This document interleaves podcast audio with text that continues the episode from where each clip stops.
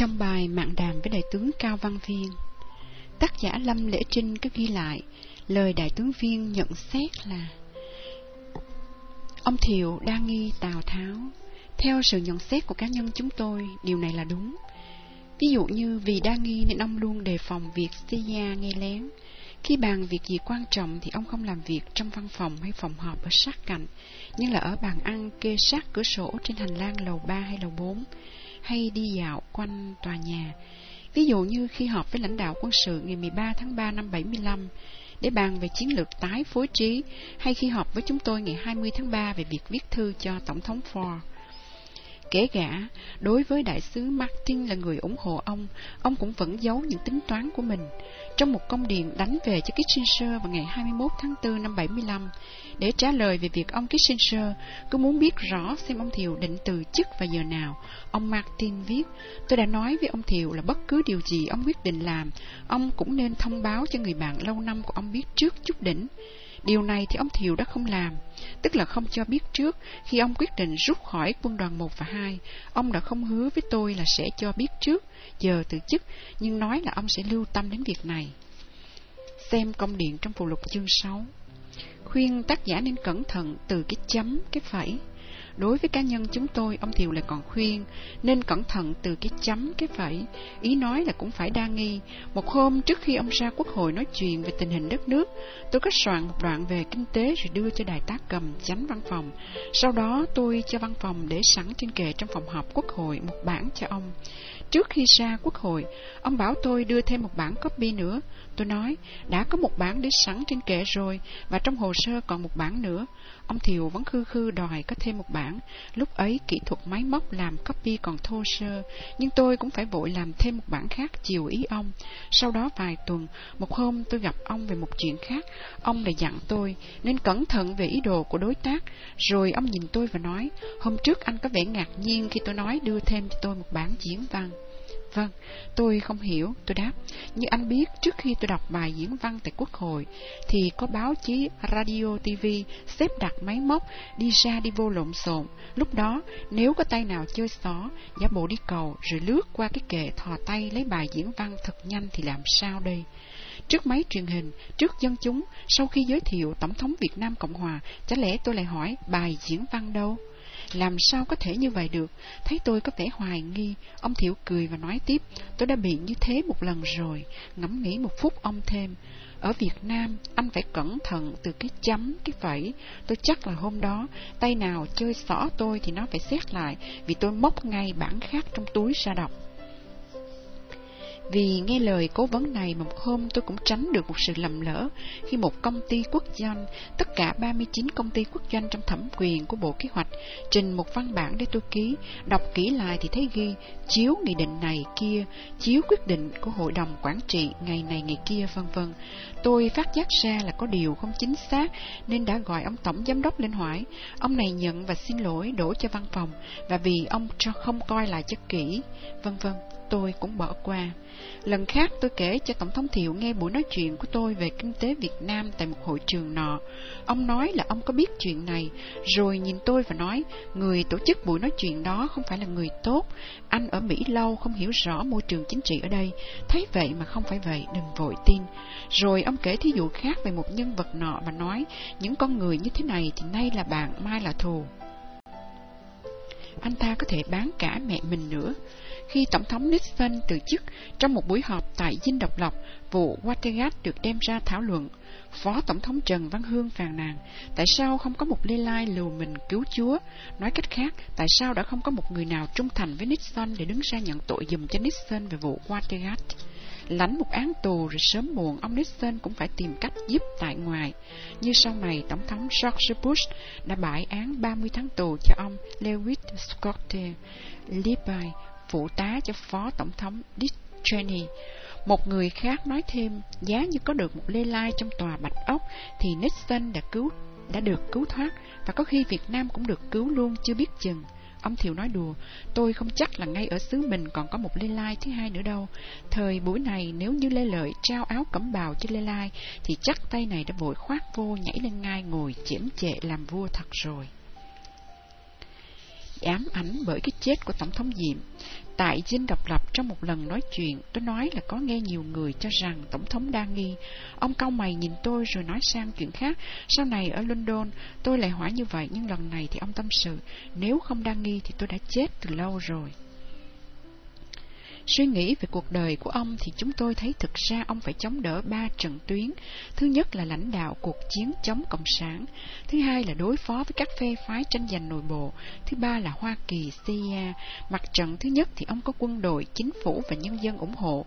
Mặt trận thứ hai thì có những người theo ông như đảng Dân Chủ và những người có thiện cảm với ông. Nhưng mặt trận thứ ba thì ông phải chiến đấu một mình. Và mặt trận này thật là khó vì liên hệ với Hoa Kỳ đối với cá nhân ông là vừa thương vừa ghét. Khó vì Hoa Kỳ là đồng minh chính yếu và quyền lực của ông phần nào dựa vào sự ủng hộ của Hoa Kỳ. Mặt khác, ông biết rõ là nếu vì quyền lợi quốc gia mà ông phải cưỡng lại chính sách của Hoa Kỳ thì thật là nguy. Thiếu tướng Nguyễn Khắc Bình, tư lệnh cảnh sát quốc gia kiêm tổng giám đốc trung ương tình báo, kể lại là vào năm 69, ông được mời sang thăm cơ quan CIA ở Langley, Virginia. Lần đầu tiên được xem trang bị của trung tâm này, ông vô cùng kinh ngạc. Khi về tới Sài Gòn, ông Bình cố vấn ông Thiệu, Tổng thống phải cẩn thận mà tự bảo vệ lấy mình. Dù chúng tôi bảo vệ ông tới đâu cũng rất khó vì máy móc kỹ thuật của họ quá tối tân. Ám sát là cơn ác mộng vẫn chập chờn trong đầu óc ông Nguyễn Văn Thiệu. Kể từ khi có cuộc đảo chính ông Ngô Đình Diệm hồi đầu tháng 11 năm 63, vào đó ông đang là tư lệnh sư đoàn 5 bộ binh đóng tại Biên Hòa. Đại tướng Dương Văn Minh kêu ông về Sài Gòn, yêu cầu ông tham gia đảo chánh. Ông Thiệu kể lại lý do ông Minh đưa ra là nếu còn ông Diệm làm tổng thống thì Mỹ sẽ giảm viện trợ cho quân đội. Ông Thiệu đã đặt điều kiện với ông Minh là không được hạ sát hai anh em ông Diệm, ông Nhô. Đêm đảo chánh ông được giao trách nhiệm chiếm phủ tổng thống. Ông chỉ nói với bà Thiệu hãy ẩm con về thăm bà ngoại trước khi ông thi hành công tác, sau khi chiếm Dinh Gia Long và sau khi tổng thống Diệm đã gọi về bổng tổng tham mưu cho biết nơi ông đang ở là nhà thờ cha Tam. Theo như bà Thiệu thì chính ông Thiệu đã đề nghị với tướng Minh để cho ông đi đón hai anh em ông Diệm vì sư đoàn năm ở gần chợ lớn nhất. Nhưng ông Minh trả lời, mày khỏi phải đi, tao đã có người rồi. Khi ông Thiệu trở về Bộ Tổng Tham mưu, thấy chiếc xe bọc sắt M113 từ chợ lớn về và đang đậu ở trong sân, ông liền bảo người tài xế mở cửa hậu ra, người tài xế ngần ngừ. Ông lấy cái gậy Patton de Command chỉ vào mặt bắt phải mở ngay ra, nhìn thấy xác hai ông Diệm và Nhu đầy vết đạn và dao đâm nằm trên sàn sắt. Ông Thiệu bàng hoàng và buồn nôn vì ghê tởm tội ác. Ông mở mũ ra và cúi đầu thật sâu trước hai thi thể. Sau này ông nói, giá như tôi tìm được hai ông ở Dinh thì tôi đã có thể công khai mời họ về. Tổng tham mưu trên xe dép trần sẽ không một ai dám giết hai ông một cách công khai cả. Hình ảnh xác chết hai anh em ông Diệm Nhu nằm co quắp giữa vũng máu trên sàn xe đã ám ảnh ông Thiệu từ đó, và chỉ khi nào tôi chơi tennis thì tôi mới quên đi được. Ông đã xác nhận, và cũng từ đó ông đã luôn luôn đề cao cảnh giác về ám sát, nhất là ám sát do người Mỹ xúi dục hoặc tán thành. Về việc Tổng thống Thiệu bị ám ảnh bởi cái chết của Tổng thống Diệm, Đại tướng Viên cũng nhận xét trong một cuộc mạng đàm trích dẫn trên đây. Trong thực tế, ông Thiệu cũng đã bị đe dọa đảo chính nhiều lần. Xin xem chương 18 Nghi cả những lời cố vấn Về những quyết định quan trọng, Ông Thiệu hay hỏi ý kiến những người khác, Nhưng rồi suy nghĩ và làm quyết định một mình. Khi người cố vấn cho ông lại là người Ông không tin thì ông lại làm quyết định ngược lại với lời cố vấn. Chính ông đã nói, Tôi luôn là người quyết định, Luôn luôn như vậy. Tôi có thể nghe người khác gợi ý một quyết định Nhưng rồi làm quyết định ngược lại. Liên quan tới điểm này, chúng tôi nhớ câu chuyện ông kể về một vụ rất có thể nổ lớn tại Sài Gòn. Đó là về biến cố một số các thương phế binh chiếm đất, cắm lều, trại, đòi đất, lúc đầu ở Nha Trang rồi lấn về Sài Gòn. Đây là một vấn đề hết sức nhạy cảm. Có quan chức Mỹ còn cố vấn ông là phải dẹp đi ngay vì có thể là Cộng sản đứng đằng sau. Họ đem ra một tiền lệ là cựu chiến binh Mỹ cũng đã cắm lều, trại, biểu tình và tướng MacArthur đã dẹp ngay được, cho nên sau này ông tướng này nổi tiếng. Ông thiệu suy nghĩ về lời cố vấn và cho rằng cái này là suối trẻ con ăn cứt gà rồi.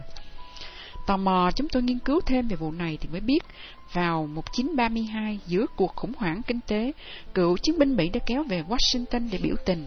Số là 8 năm trước đó, tức là 1924 quốc hội và chính phủ có hứa sẽ cấp phát tiền thưởng bonus cho binh sĩ tham gia cuộc đại chiến lần thứ nhất. Tiền thưởng là từ 1 đến 1.25 cho mỗi người mỗi ngày phục vụ. Ai được 50 đồng thì được trả ngay, nhưng hơn 50 đồng thì nhận được giấy chứng chỉ tới 1945 mới được lĩnh, vì khủng hoảng trầm trọng nhiều cựu chiến binh thất nghiệp. Trong phiên họp thường niên ngày 15 tháng 3 1932 tại Portland, Oregon, thượng sĩ Water, what, đứng lên hô hào anh em hãy nhảy lên xe lửa kéo về thủ đô, cắm lều, lập một Hoverbrain, thành phố Hover, tên của tổng thống, đoài chính phủ đổi chứng chỉ ra tiền mặt ngay chứ đợi đến 45 thì chắc chết hết rồi. Thế là phong trào Bonus Army, tức là đoàn quân tiền thưởng được thành lập. Từ trạm này tới trạm khác, càng về gần tới Washington lại càng đông. Ngày 29 tháng 5 thì toán đầu tiên từ Portland đã về tới nơi, khoảng 15.000 người gồm cả 1.100 vợ con cắm lều tại một khu ở Anacostia, ngoại ô Washington. Tình báo quân đội Mỹ báo cáo về tòa Bạch Ốc là có Cộng sản lẫn và đoàn cựu chiến binh để lật đổ chính phủ. Báo chí hùa theo làm rùm beng. Ngày 14 tháng 7, Phó Tổng thống Christie còn lo cuộc biểu tình sẽ dẫn tới một cuộc nổi dậy giống như biến cố Bastille là bên Pháp. Tới ngày 28 tháng 7 thì có bạo động, tướng Mark Arthur theo lệnh tổng thống liền cho quân đội từ Fort Myer Arlington, Virginia tiến sang Washington. Phụ tá của ông là Trung tướng Eisenhower sau làm tổng thống khuyên ông không nên xuống đường và chỉ nên chỉ định một sĩ quan cao cấp để làm việc này. MacArthur không nghe, lại còn chỉ thị ngay Eisenhower phải đi theo ông luôn. Sĩ quan dẫn đầu đoàn quân là chính là tướng Patton. Theo sau là năm chiếc xe tăng với 300 binh sĩ đội nón sắt đi tuần tiểu trên đường phố thủ đô, đã dùng lựu đạn khói dẹp hết biểu tình. Lều trại bốc cháy, khói lửa lên nghi ngút như có chiến tranh. Đây là lần đầu tiên và duy nhất cho tới nay có xe tăng đi trên đường phố thủ đô Washington. Dẹp xong, tướng Mark Arthur còn tiếp tục đi qua cầu tiến tới Anacostia, trái cái lệnh của Tổng thống Hoover. Lần thứ hai, Mark Arthur trái lệnh Tổng thống khi ông làm tư lệnh quân đội Liên Hiệp Quốc tại Đại Hàn. Ông đã bị Tổng thống Truman giải nhiệm. Dù rằng lúc ấy ông Thiệu không biết gì về chuyện tướng Mark Arthur dẹp biểu tình nhưng bản tính đa nghi của ông đã giúp ông né được một cuộc khủng hoảng chính trị. Ông quyết định không phản ứng gì, cứ để anh em tới cắm trại trong vườn tao đàn, kiên nhẫn chờ đợi thời gian lắng xuống, khi được tin là có chính trị gia đang suối họ ồ ạt kéo tới biểu tình trước dinh độc lập. Ông bèn đi bước trước và cho loan tin ngày rằng chính phủ đã có kế hoạch để thỏa mãn tất cả những yêu cầu của anh em rồi. Thế là kế hoạch biểu tình dẹp xuống, chỉ một số ít đã tới trước dinh độc lập. Khi họ tới nơi, ông đã sắp xếp sẵn người đoán tiếp và dàn xếp ngay. Vậy là mọi chuyện yên ổn. Về việc người cố vấn đã nói với ông Thiệu rằng tướng MacArthur đã nổi tiếng vì dẹp được biểu tình ở Washington thì cũng không đúng. Sự thật đã trái lại vì sau vụ này, những đoạn phim về phần tin tức thời sự tại các rạp cine, lúc ấy chưa có tivi, chiếu cảnh ném đồ đàn khói, lều trại bốc cháy nghi ngút, vợ con cựu chiến binh nheo nhóc ôm nhau chạy, khán giả đã bu lên ầm rạp, chỉ trích hai tướng MacArthur và Patton, tiếng tâm của hai ông này và ông Eisenhower là do những thành công trong chiến tranh, chứ không phải vì dẹp biểu tình. Năm ấy, Tổng thống Herbert Hoover cũng thất cử, nhường chỗ cho Franklin Roosevelt. Nhận xét, tóm lại, vì ông cẩn thận, đa nghi mưu lược và may mắn nữa, nên đối với riêng cá nhân mình, ông cũng đã thoát được nhiều nguy hiểm và giữ được vai trò lãnh đạo quốc gia trong gần hai nhiệm kỳ. Đối với đất nước, những cá tính này cũng đã có ảnh hưởng sâu xa. Về mặt tiêu cực, ông Nguyễn Văn Ngân đã nhận xét trong bài phỏng vấn với ký giả Trần Phong Vũ, Giai đoạn ông lãnh đạo đất nước có tính cách chuyên hoạch cá nhân, có nghĩa là nhiều bí mật quốc gia đã không được chia sẻ, nhiều quyết định liên quan đến vận mệnh đất nước mà động cơ thực sự chưa bao giờ được tiết lộ. Ông Ngân thêm rằng, tại miền Nam Việt Nam dưới thời Tổng thống Diệm và Tổng thống Thiệu, có nhiều nguyên nhân đưa đến tình trạng lãnh đạo có tính cách chuyên hoạch cá nhân, nền dân chủ phôi thai, sinh hoạt chính đảng yếu kém, xã hội phân hóa, chiến tranh vân vân. Nhưng một trong những nguyên nhân chính có tính cách quyết định là chính sách can thiệp của người Mỹ. Tướng viên cũng nhận xét rằng ông Thiệu theo đường lối độc tài trong dân chủ, võ ngoài dân chủ nhưng bên trong chi phối các ngành lập pháp và tư pháp. Vì vậy, chính cái hiểm hòa đảo chính lẫn vẫn trong óc ông cũng là yếu tố dẫn tới việc ông tập trung nhiều quyền hành. Về điểm này, Đại tướng Viên nhận xét, cũng trong bài mạng đàm trích dẫn trên đây, trước khi cuộc mạng phá và đàm phán Paris tiến đến giai đoạn kết thúc năm 73, tình hình quân sự căng thẳng, Tổng thống Thiệu với tư cách là Tổng tư lệnh quân đội, tập trung hết quyền binh trong tay, cho đặt một hệ thống máy truyền tin để dinh độc lập để liên lạc thẳng với các quân khu, điều động các đơn vị, bổ nhiệm tư lệnh vùng và ra lệnh trực tiếp hành quân. Về phía cạnh này thì có thể là cả Trung tướng Đặng Văn Quang, cố vấn quân sự cũng đã phần nào thay mặt ông để liên lạc thẳng với các tướng lãnh. Vì tôi thấy ngày 11 tháng 4, 1975, Tổng thống Thiệu có ghi chỉ thị của ông trên một tờ trình là Quang đừng xía vô các tư lệnh vùng. Xem copy tờ trình của đại sứ Martin trong chương 8. Có thể là phần nào vì sự tập trung như vậy nên đại tướng viên đã xin từ chức sáu lần. Tuy nhiên Tổng thống Thiệu không chịu và vẫn yêu cầu ông nán lại. Theo thiện ý của riêng chúng tôi, sở dĩ Tổng thống Thiệu có muốn giữ đại tướng viên trong chức vụ Tổng tham mưu trưởng là vì ông Viên đã chứng tỏ tính cương trực và trung thành, hầu như tuyệt đối của ông trong vụ đảo chính Tổng thống Diệm. Tổng thống Thiệu đã tin tưởng vào ông, con người sẽ không bao giờ tham gia đảo chính, vì vậy nhiệm kỳ ông Thiệu làm tổng thống tháng 10 năm 67 đến 21 tháng 4 75 cũng là nhiệm kỳ của ông Viên làm tổng tham mưu trưởng tháng 11 67 đến 27 tháng 4 năm 75. Tôi không biết nhiều về tướng lãnh Việt Nam, nhưng nghe nhiều người nói là vì đa nghi nên Tổng thống Thiều đã không bổ nhiệm tướng lãnh về phe tướng Kỳ vào các chức vụ quan trọng. Riêng chúng tôi, vào năm 1974 khi tình hình chiến trường sôi động, chúng tôi có nói với Tổng thống Thiều về một người bạn thân lâu năm của gia đình là tướng Nguyễn Bảo Trị. Theo như chúng tôi biết, là một quân nhân dũng cảm có nhiều kinh nghiệm chiến trường và ông Thiệu nên bổ nhiệm ông vào địa vị tư lệnh. Ông Thiệu không phản ứng gì về đề nghị, nhưng ông nói tới nhiều giới hạn, nhiều sự khó khăn trong việc thăng chức, việc bổ nhiệm tướng lãnh và những địa vị tư lệnh. Ông nói là luôn phải cân nhắc nhiều yếu tố ngoài khả năng, còn vấn đề thâm niên công vụ, tuổi tác, cân bằng, Bắc, Trung, Nam, tôn giáo, bè phái chính trị. Tổng thống Thiệu thường suy gẫm, rồi lo lắng, và lo lắng một mình. Ví dụ như sau Hiệp định Paris, ông hết sức lo lắng và đã nghĩ tới việc cần phải thu hẹp lãnh thổ, nhưng trăn trở về hậu quả của một quyết định như vậy, như đề cập trong chương 2, nên ông vẫn giữ kín không bàn bạc với ai, đến lúc nước tới chân rồi mới chạy, nhưng khi chạy thì đã trễ rồi. Dù khen ngợi Tổng thống Thiệu về nhiều điểm như đã trích dẫn, tướng Westmoreland cũng nhận xét về sự cẩn thận của ông. Sự cẩn thận của Tổng thống Thiệu cũng chính là yếu tố sau này để đưa ông ra tới chỗ sụp đổ. Mặt tiêu cần khác nữa, ít khi ông ra lệnh rõ ràng và thường chỉ gợi ý. Ngoại trưởng Vương Mong Bắc sau này kể lại rằng, Tổng thống Thiệu ít khi nào cho lệnh rõ ràng trực tiếp, ông ta hay gợi ý mơ hồ như anh liệu lấy mà làm. Ra khỏi phòng họp rồi, mình chẳng bao giờ rõ ông ta có đứng đằng sau những gì đã quyết định hay không. Điều này thì cá nhân chúng tôi cũng thấy đôi lần. Ví dụ như hồi tháng 3 năm 75, khi tôi xin phép ông để bí mật chuyển vài lá thư của Tổng thống Nixon tới tay của Tổng thống Ford qua tướng Wiesel vì biết ông Ford không biết gì về những văn kiện này. Ông chỉ dặn là anh làm gì thì làm nhưng phải hết sức thận trọng đừng để cho Mỹ có cái cớ đổ cho là mình bội tín. Tôi hiểu ngay là ông đồng ý, nhưng ông đã không ra chỉ thị rất rõ ràng, như vậy có thể ông đã quá cẩn thận với chính bản thân mình. Hậu quả tiêu cực của khuynh hướng đa nghi đã khiến ông không tụ tập được nhiều cố vấn giỏi về quân sự, chính trị, ngoại giao. Ví dụ như về ngoại giao, việc ông đã giữ bí mật những văn kiện của Tổng thống Nixon nhân danh Hoa Kỳ cam kết với Việt Nam Cộng Hòa là sẽ tiếp tục viện trợ đầy đủ và bảo đảm hòa bình sau đình chiến thì theo chúng tôi đã là một sự sai lầm. Chúng tôi còn nhớ chỉ vào tháng 3 năm 75, Tổng thống Thiệu mới đưa toàn bộ hồ sơ mật dinh độc lập cho chúng tôi, như đã viết trong cuốn Khi đồng minh tháo chạy.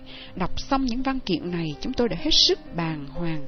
Giả sử như Tổng thống Thiệu có được những cố vấn hiểu biết rõ về diễn tiến, hiến định của Hoa Kỳ, là Thượng viện Cố vấn và ân thuận và cả hai viện quốc hội mới có quyền về chiến tranh, thì có thể ông đã hành động khác rồi, không chỉ tin tưởng vào cam kết của Tổng thống Hoa Kỳ mà phải vận động quốc hội Mỹ trên căn bản những cam kết này. Nếu như quốc hội Việt Nam Cộng Hòa được biết và khai thác những văn kiện này với quốc hội Hoa Kỳ thì không thể nào họ có thể ngang nhiên cắt hết viện trợ cho Việt Nam Cộng Hòa một cách quá đơn giản như họ đã làm. Vào lúc tuyệt vọng, chúng tôi cố vấn ông là phải tìm cách nào tế nhị để cho nhân dân và Quốc hội Mỹ biết những cam kết của Tổng thống Nixon. Thí dụ như qua một phỏng vấn trên đài TV Mỹ, chúng tôi có thể sắp xếp chuyện này với Frank Mariano của đài ABC, nhưng ông vẫn không muốn tiết lộ. Khi chúng tôi thúc giục thêm thì ngày 22 tháng 3, ông triệu tập một cuộc họp với Chủ tịch Thượng viện Trần Văn Lắm, Chủ tịch Hạ viện Nguyễn Bá Cẩn, Ngoại trưởng Vương Văn Bắc và chúng tôi. Ông đặt câu hỏi, chúng ta đã tới cái chỗ cạn tàu ráo máng giữa ta với Hoa Kỳ chưa? Đa số có mặt đều đồng ý là chưa, chưa tới lúc phải dùng tới phương sách cuối cùng này. Miền Nam không nên công khai buộc tội Hoa Kỳ vì có thể bị buộc tội là can thiệp vào nội bộ Hoa Kỳ. Sau này chúng tôi hỏi Tổng thống Thiệu về lý do ông có giữ kín hồ sơ. Ông nói là phía Mỹ luôn luôn yêu cầu ông phải bảo mật vì nếu ông tiết lộ báo chí làm rùm beng thì Kissinger sẽ đổ tội và nói thấy chưa tại ông tiết lộ bây giờ báo chí phản đối chính phủ Mỹ không làm được gì nữa Chúng tôi nói, giả như vào năm 73 mà ông đưa hồ sơ này thì trong một chuyến đi công tác tại Washington, chúng tôi đã có thể đem nó ra để làm việc với Quốc hội Hoa Kỳ. Sau đó, chắc chắn sự việc sẽ lộ ra và ông Kissinger sẽ phản đối trách móc ông Thiệu. Lúc ấy thì ông Thiệu cứ việc đổ cho chúng tôi là không bảo mật, trái lệnh tổng thống rồi cách chức và cho tòa án Việt Nam Cộng Hòa truy tố. Phần chúng tôi thì chẳng có vấn đề gì, chỉ không trở về Sài Gòn nữa là xong. Về quân sự thì theo tướng John Murray, chỉ huy trưởng phòng tùy viên quân sự Hoa Kỳ, thì tuy ông Thiều là tổng tư lệnh quân đội, ông ta thực không phải là một người chuyên quyền, ít nhất là trong những quyết định quan trọng thì đều có nhóm gọi là bộ ba để làm việc. Ông Thiệu ngồi xuống với ông Viên và Thủ tướng Khiêm, cả ba bàn luận rồi quyết định, dĩ nhiên là quyết định không bao giờ cũng do đa số, tuy nhiên ông Tổng thống luôn tôn trọng ý kiến của ông Thủ tướng và Tổng tham mưu trưởng. Ông thêm rằng, Tổng thống Thiệu thường theo ý ông Viên trong việc điều chỉnh và điều quân. Về điểm này thì chính tướng trưởng cũng có nói với chúng tôi rằng, khi lấy quyết định gì quan trọng, Tổng thống Thiệu luôn hỏi ý kiến của đại tướng Viên. Về mặt tích cực, một phần cũng do cá tính cẩn mực thận trọng ông đã giữ được ổn định tại miền Nam trong gần 10 năm, tức là một nửa cuộc đời của Việt Nam Cộng Hòa. Trong một buổi họp với Ban Quản lý tuần báo Tham và lãnh đạo một số các công ty Mỹ 11 tháng 3 năm 69, Tổng thống Nixon phân tích tình hình tại miền Nam và bình luận, ông Thiệu là lãnh đạo có khả năng nhất mà nhân dân miền Nam có được cho tới nay. Nhìn lại tình trạng thập nhị sứ quân sau cuộc đảo chính Tổng thống Diệm, ta thấy tình trạng bất ổn của miền Nam đã lên mức nào, chắc chắn nó đã tiêu diệt sức mạnh của miền Nam không phải là ít. Nhận xét về việc tướng lãnh tranh nhau ra ứng cử chức tổng thống vào năm 1967, tướng Westmoreland viết trong hồi ký như sau. Tôi là người duy nhất trong số những quan chức của phái bộ Hoa Kỳ đã nghiêng về ông Thiệu hơn là ông Kỳ. Tôi đã theo dõi những tiến bộ của ông ta trong nhiều năm, từ lúc làm sư đoàn trưởng, tham mưu liên quân, bộ trưởng quốc phòng rồi quốc trưởng và chủ tịch Ủy ban quân sự quốc gia, tức là Ủy ban lãnh đạo quốc gia. Trong tất cả các ứng cử viên, tôi thấy ông Nguyễn Văn Thiệu là hy vọng thực sự cho đất nước ông. Nói về ổn định, sau này ông Thiệu có tâm sự với chúng tôi về sự tranh giành bất nhất, thiếu đoàn kết giữa các bè phái tại Sài Gòn. Ông phàn nàn, hai nhà sư và nói với tôi khác nhau, hai ông cha và nói nghịch nhau, còn các phe phái chính trị thì khỏi nói. Theo tướng Westmoreland thì Tổng thống Thiệu là người kiên nhẫn, cẩn thận, sẵn sàng dùng thời giờ để tính trước những bước đi từ bên trong hậu trường. Một người có tài đương đầu với lãnh đạo các tôn giáo và bè phái. Ông đã vận dụng mưu lược để giải quyết, nhiều khi cứ ì ra rồi từ từ giải quyết. Sở dĩ tôi nói tôi ì ra là vì có lần ông nói chuyện với tôi về lão tử, và nói là có những vấn đề thì cứ phải để từ từ, có thêm thời gian rồi giải quyết. Có lần tôi nghe ông nói, làm chính trị phải lì, một câu mà cả tướng viên cũng có nghe. Ông rất tự hào về việc ông đã nghi ngờ ứng cử viên Humphrey đã có kế hoạch điều đình với Bắc Việt để thành lập một chính phủ liên hiệp với mặt trận giải phóng tại miền Nam, nên ông đã liều lĩnh đánh ván bài thấu cái giúp ông Nixon lên tổng thống và vì vậy kéo dài sự tồn tại của Việt Nam Cộng Hòa được thêm mấy năm. Rồi đến giai đoạn cuối của mật đàm Paris, ông nghi ngờ là ông Kissinger đã phản bội và ông Nixon đi Bắc Kinh để đổi chác, dù rằng Tổng thống Nixon đã viết thư nói rõ, Ngài có thể chắc chắn tuyệt đối rằng tôi sẽ không đi tới một thỏa thuận nào tại Bắc Kinh thư ngày 31 tháng 12 năm 71 và chúng tôi đã không thương lượng điều gì đằng sau lưng những người bạn của Hoa Kỳ và đã không có sự đổi chác bí mật nào hết ngày 5 tháng 3 1972 vì nghi như vậy đến khi hai ông này làm áp lực, bắt ông Thiệu chấp nhận bản dự thảo hiệp định vào tháng 10 1972 ông Thiệu đã chống đối kịch liệt, dù bị hăm dọa đủ điều, phải đợi 30 năm sau tài liệu giải mật mới chứng minh rõ ràng sự xác đáng của điều ông Thiệu nghi vấn. Đó là sự phản bội của ông Kissinger và phần nào của ông Nixon ngay tại Bắc Kinh. Sau này, chính Tổng thống Nixon cũng đã gián tiếp công nhận rằng ông Thiều đã thu được nhiều điểm có lợi cho Việt Nam Cộng Hòa khi ký bản Hiệp định Paris vào tháng 1 1973 so sánh với bản dự thảo mà ông Kissinger đưa cho ông vào tháng 10 năm 72. Ông Thiệu đã tận dụng thời gian từ tháng 10 và bây giờ đã ở trong vị thế mạnh hơn nhiều đối với Cộng sản. Tôi vẫn tin rằng vì cái nhạy cảm tự nhiên và lòng ái quốc, nếu không phải vì bản năng sinh tồn của ông ta, rồi ông cũng sẽ phải đồng ý với chúng tôi khi hạn chót tuyệt đối về đàm phán bản hiệp định đã tới. Mà thật vậy, dù là vẫn nghi ngờ ông Nixon phản bội, linh tính của ông cho biết là khi Nixon đăng quang nhiệm kỳ 2 vào ngày 20 tháng 1 1973, tức là ngày 21 tháng 1 giờ Việt Nam, sau đại thắng trong kỳ tuyển cử 1972, là đã đến hạn chót tuyệt đối rồi. Ông Thiệu biết rằng vào thời điểm này, ông Nixon không còn nhu cầu tranh cử nữa và đã ở vào thế mạnh, nên ông Kissinger sẽ có thể dễ dàng thuyết phục ông Nixon đơn phương ký với Bắc Việt một hiệp định đình chiến chiến. Bởi vậy, ngay ngày hôm ấy, ông Thiệu mời đại sứ Bunker và Dinh Độc Lập để thông báo việc chấp nhận ký bản hiệp định Paris và nói, tôi đã làm hết mình, tôi đã làm tất cả những gì có thể làm được cho xứ sở tôi. Tâm tư Tổng thống Thiệu, chương 18 Thoát chết lúc ra đi Đám đông đứng dọc đài lộ ngước lên nhìn những chiếc phản lực xé mây tung cánh sắt trên đài danh dự, quan khách chăm chú theo dõi cuộc duyệt binh vĩ đại. Các binh chủng trong những bộ quân phục đủ màu theo nhau đi diễn hành. Từng lớp rồi lại từng lớp, xe tăng thiết giáp, lừ lừ lăn bánh, trông thật oai hùng. Bất chợt, một chiếc xe dừng lại ngay trước khán đài. Viên sĩ quan chỉ huy bước xuống, đứng vào thế nghiêm giơ tay chào. Người chủ tọa ngồi ghế giữa đứng lên để chào lại. Nhưng ông vừa đứng lên thì tiếng súng nổ đùng đùng một loạt đạn bắn xả vào hàng ghế danh dự. Đó là quan cảnh tại Cairo vào ngày 6 tháng 10 1981. Hôm ấy là ngày Ai Cập kỷ niệm chiến thắng Do Thái năm 1973. Tổng thống Anwar el Sadat hãnh diện chủ tọa cuộc chiến binh với những khí giới tối tân nhất. Khi ông đứng lên để chào người sĩ quan, những kẻ sát nhân từ trong xe nhảy bổ ra hô lên thật to. Death to Power, tức là giết Parody, rồi bắn ông ngã gục. Cùng chịu chung số phận với ông là một số quan khách, gồm cả đại sứ Cuba, một tướng lãnh và một giám mục. Ngồi xem TV chiếu cảnh này buổi sáng hôm ấy, chúng tôi giật mình nhớ lại câu chuyện Tổng thống Thiệu kể chỉ mới gần một năm trước đó. Ông kể rằng vào ngày quân lực năm 1974, tức là ngày 20 tháng 6, ông rất ưu tư về nguy hiểm bị hạ sát trong lúc duyệt binh, mà cũng dễ thôi, vì phải ngồi ngay trên khán đài để duyệt từng đoàn quân với đầy đủ vũ khí các loại. Trên không thì A-37, F-5 bay rợp trời, làm sao mà kiểm soát cho hoàn toàn được là tất cả vũ khí đều không có nạp đạn như luật lệ về diễn binh quy định. Chỉ cần gài một vài người mặc quân phục, đeo súng có nạp đạn đi lẫn vào, đoàn quân diễn hành là đủ rồi. Trong chương 21, chúng tôi có trích dẫn về dịp ông Thiều đi duyệt binh một lực lượng 5.000 nhân dân tự vệ đầy đủ võ trang đứng dàn chào. Ông nói với nhà báo Oriana Falasi, muốn giết tôi thì chỉ cần một viên đạn đến từ một khẩu súng là xong. Chúng tôi hỏi Tổng thống Thiệu, tại sao trong ngày 20 tháng 6 những năm trước cũng có duyệt binh mà ông không lo, chỉ có năm 1974.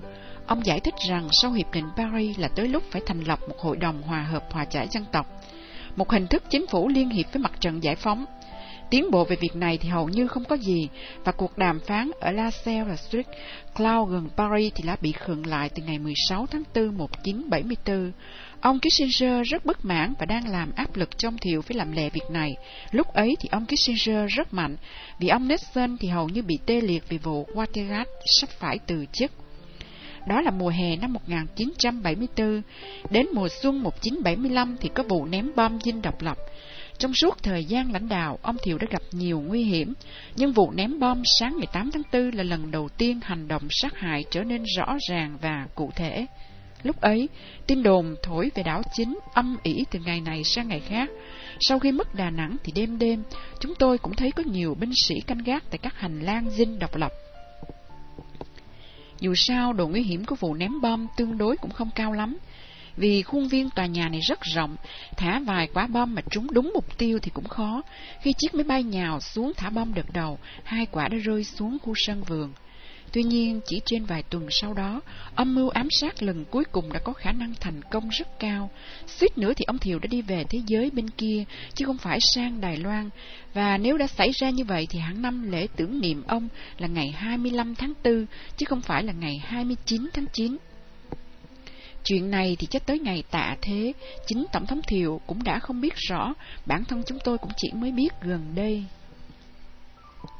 Đảo chính, đảo chính, theo như những chuyện Tổng thống Thiều kể lại và nghiên cứu thêm, thì chúng tôi đếm ra cũng đã có tới ít nhất là 6 lần ông bị đe dọa, hoặc vì một lý do nào đó làm ông cảnh giác về đảo chính. Trước hết, để kiểm điểm lại những nguy hiểm trong thời gian ông lãnh đạo, chúng tôi xin nhắc lại một vài trường hợp đã ghi trong cuốn khi đồng minh tháo chạy, để cho có mạch lạc. Năm 1968, nguy hiểm đầu tiên là về dịp bầu cử tổng thống Hoa Kỳ năm 1968, sau vụ ông thấu cái với tổng thống Johnson vào giây phút cuối cùng, tuyên bố ngay trước ngày tuyển cử là không tham gia hòa đàm Paris. Để giúp cho ông Nixon thắng cử, chính phủ Johnson đã phẫn nộ và Bộ trưởng Quốc phòng Clark Clifford đã tính lật đổ ông. Từ đảo chính tới sát hại thì cũng không bao xa, như đã xảy ra cho vị tiền nhiệm của ông. Tác giả Seymour Hersh trong cuốn The Price of Power, sau khi đúc kết các tài liệu về vụ này đã tiết lộ rằng sau cuộc bầu cử 1968, Chính ông Kissinger đã báo động cho phía Nixon về mưu đồ của Bộ trưởng Quốc phòng Clifford và cảnh cáo, nếu ông Thiều chịu chung một số phận với ông Diệm thì tất cả các dân tộc trên thế giới sẽ nghĩ rằng làm cái thù của Mỹ có thể là nguy hiểm, chứ làm bạn với Mỹ chắc chắn là chết. Tổng thống Thiệu kể lại rằng trên đường từ dinh độc lập tới quốc hội, ông hết sức lo ngại có thể ông sẽ bị CIA ám sát nếu như Johnson và Humphrey biết trước được là ông sắp sửa phản phế và bác bỏ kế hoạch hòa bình của Hoa Kỳ ngầm phá hoại cơ hội thắng cử của Humphrey. Và nếu họ muốn ám sát tôi thì cũng dễ thôi, rồi sau đó cứ đổ cho Việt Cộng hoặc là do âm mưu đảo chính là xong. Khi kể về chuyện này, ông Thiệu cho rằng chính vì ông đã cưỡng lại áp lực của Mỹ lúc ấy và kéo dài thêm đời sống của Việt Nam Cộng Hòa được gần 6 năm. Năm 1972, vào mùa thu 1972, sau khi ông Thiệu có nhất định không chịu chấp nhận ký hiệp định Paris, Tổng thống Nixon đã áp đảo tinh thần của ông bằng cách nhắn khéo về đảo chánh.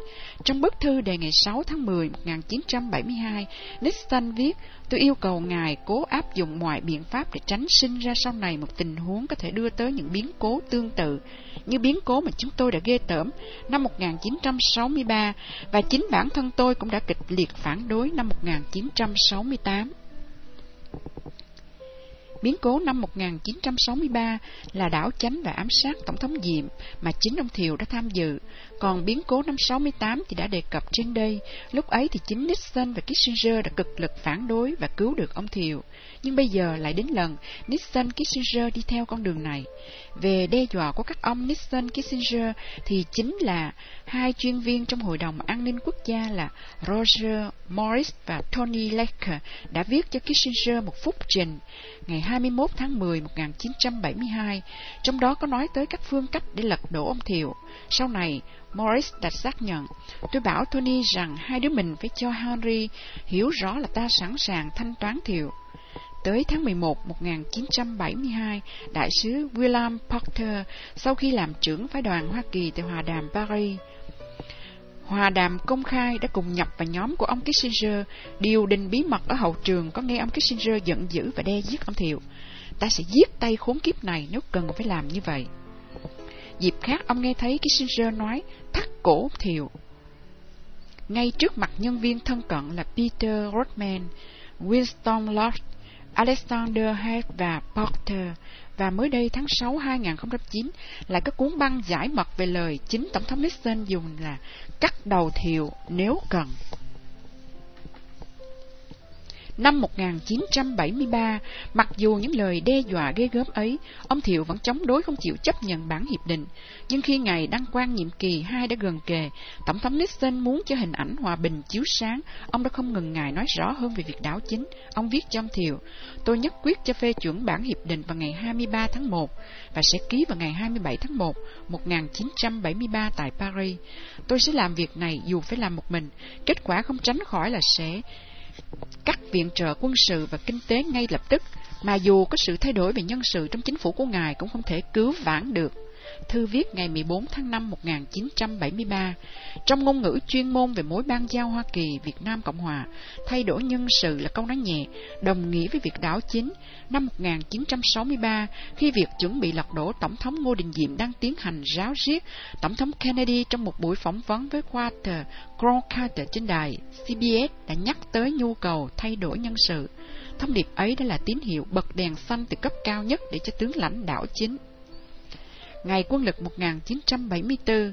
Về nguy hiểm và ngày này như đã đề cập trên đây, ông Thiệu thêm rằng ông biết vào lúc ấy ông không phải là người lãnh đạo thích hợp với kế hoạch hòa bình trong danh dự của hai ông Kissinger và Nixon, nên đã luôn đề cao cảnh giác về khả năng loại trừ ông.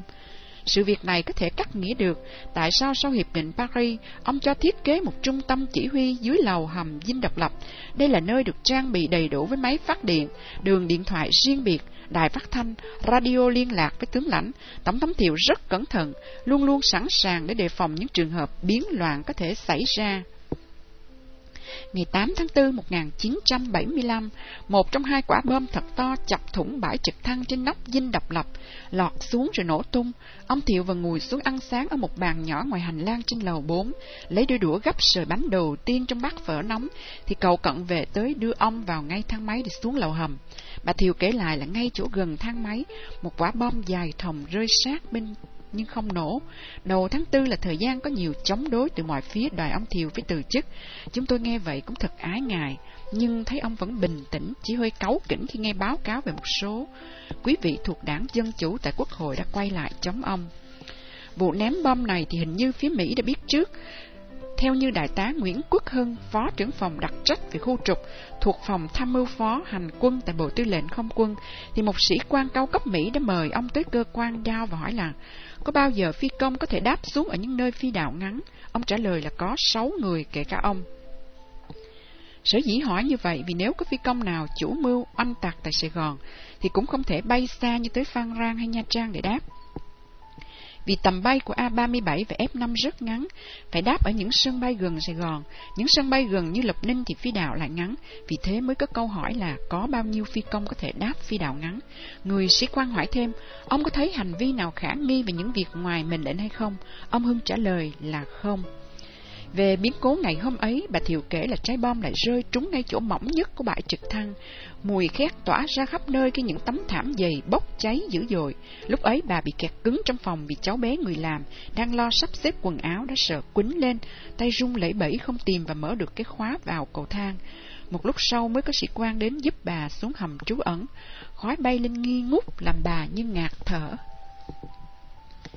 Ngày 21 tháng 4 1975, tôi sẽ nói cho ông Thiệu rõ tôi đã đi đến một kết luận vô tư. Nếu ông ta không chịu từ chức thì các tướng lãnh với quyền ông sẽ bắt buộc ông làm điều này. Đại sứ Martin báo cáo ngày 21 tháng 4 cho Ngoại trưởng Kissinger về việc ông sẽ cố thuyết phục Tổng thống Thiệu từ chức. Ý ông đại sứ muốn nói là sẽ có đảo chính.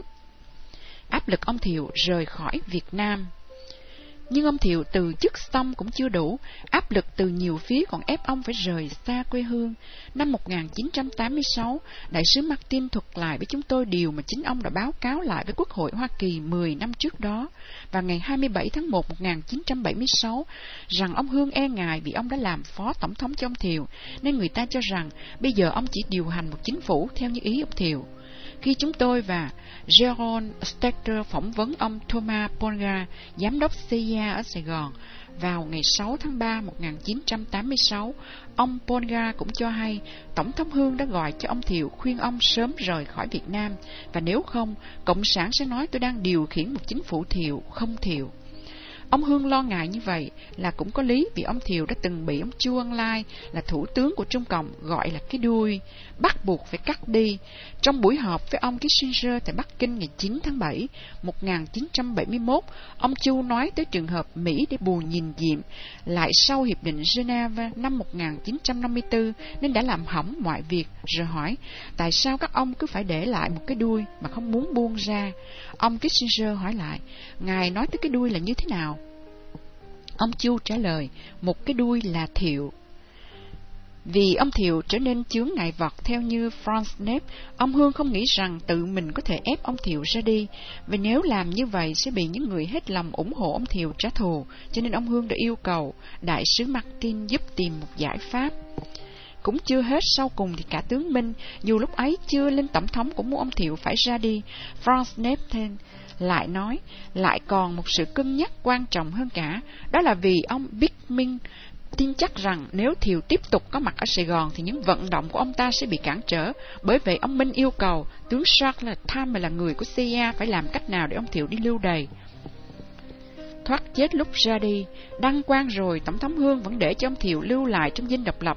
Sau cùng, nhân dịp có tang lễ Tổng thống tưởng giới thạch ở Đài Loan, ông Hương đã viết sắc lệnh, nay đề cử cựu Tổng thống Nguyễn Văn Thiệu và cựu Thủ tướng Trần Thiện Khiêm, đại diện Tổng thống Việt Nam Cộng Hòa, đến Đài Bắc để phân ưu cùng chánh phủ và nhân dân Trung Hoa Dân Quốc, nhân dịp Tổng thống tưởng giới thạch tà thế, bản văn do Đại tá Cầm viết tay in kèm ngày 25 tháng 4 1975, đại sứ Martin báo cáo về Washington. Ông Hương nói ông ta sẽ đề cử cả hai ông Thiệu và Kim làm đại sứ lưu động và gửi hai người sang Đài Loan, mệnh danh là một phái đoàn đại diện ông để phúng điếu tang lễ ông tưởng giới thạch.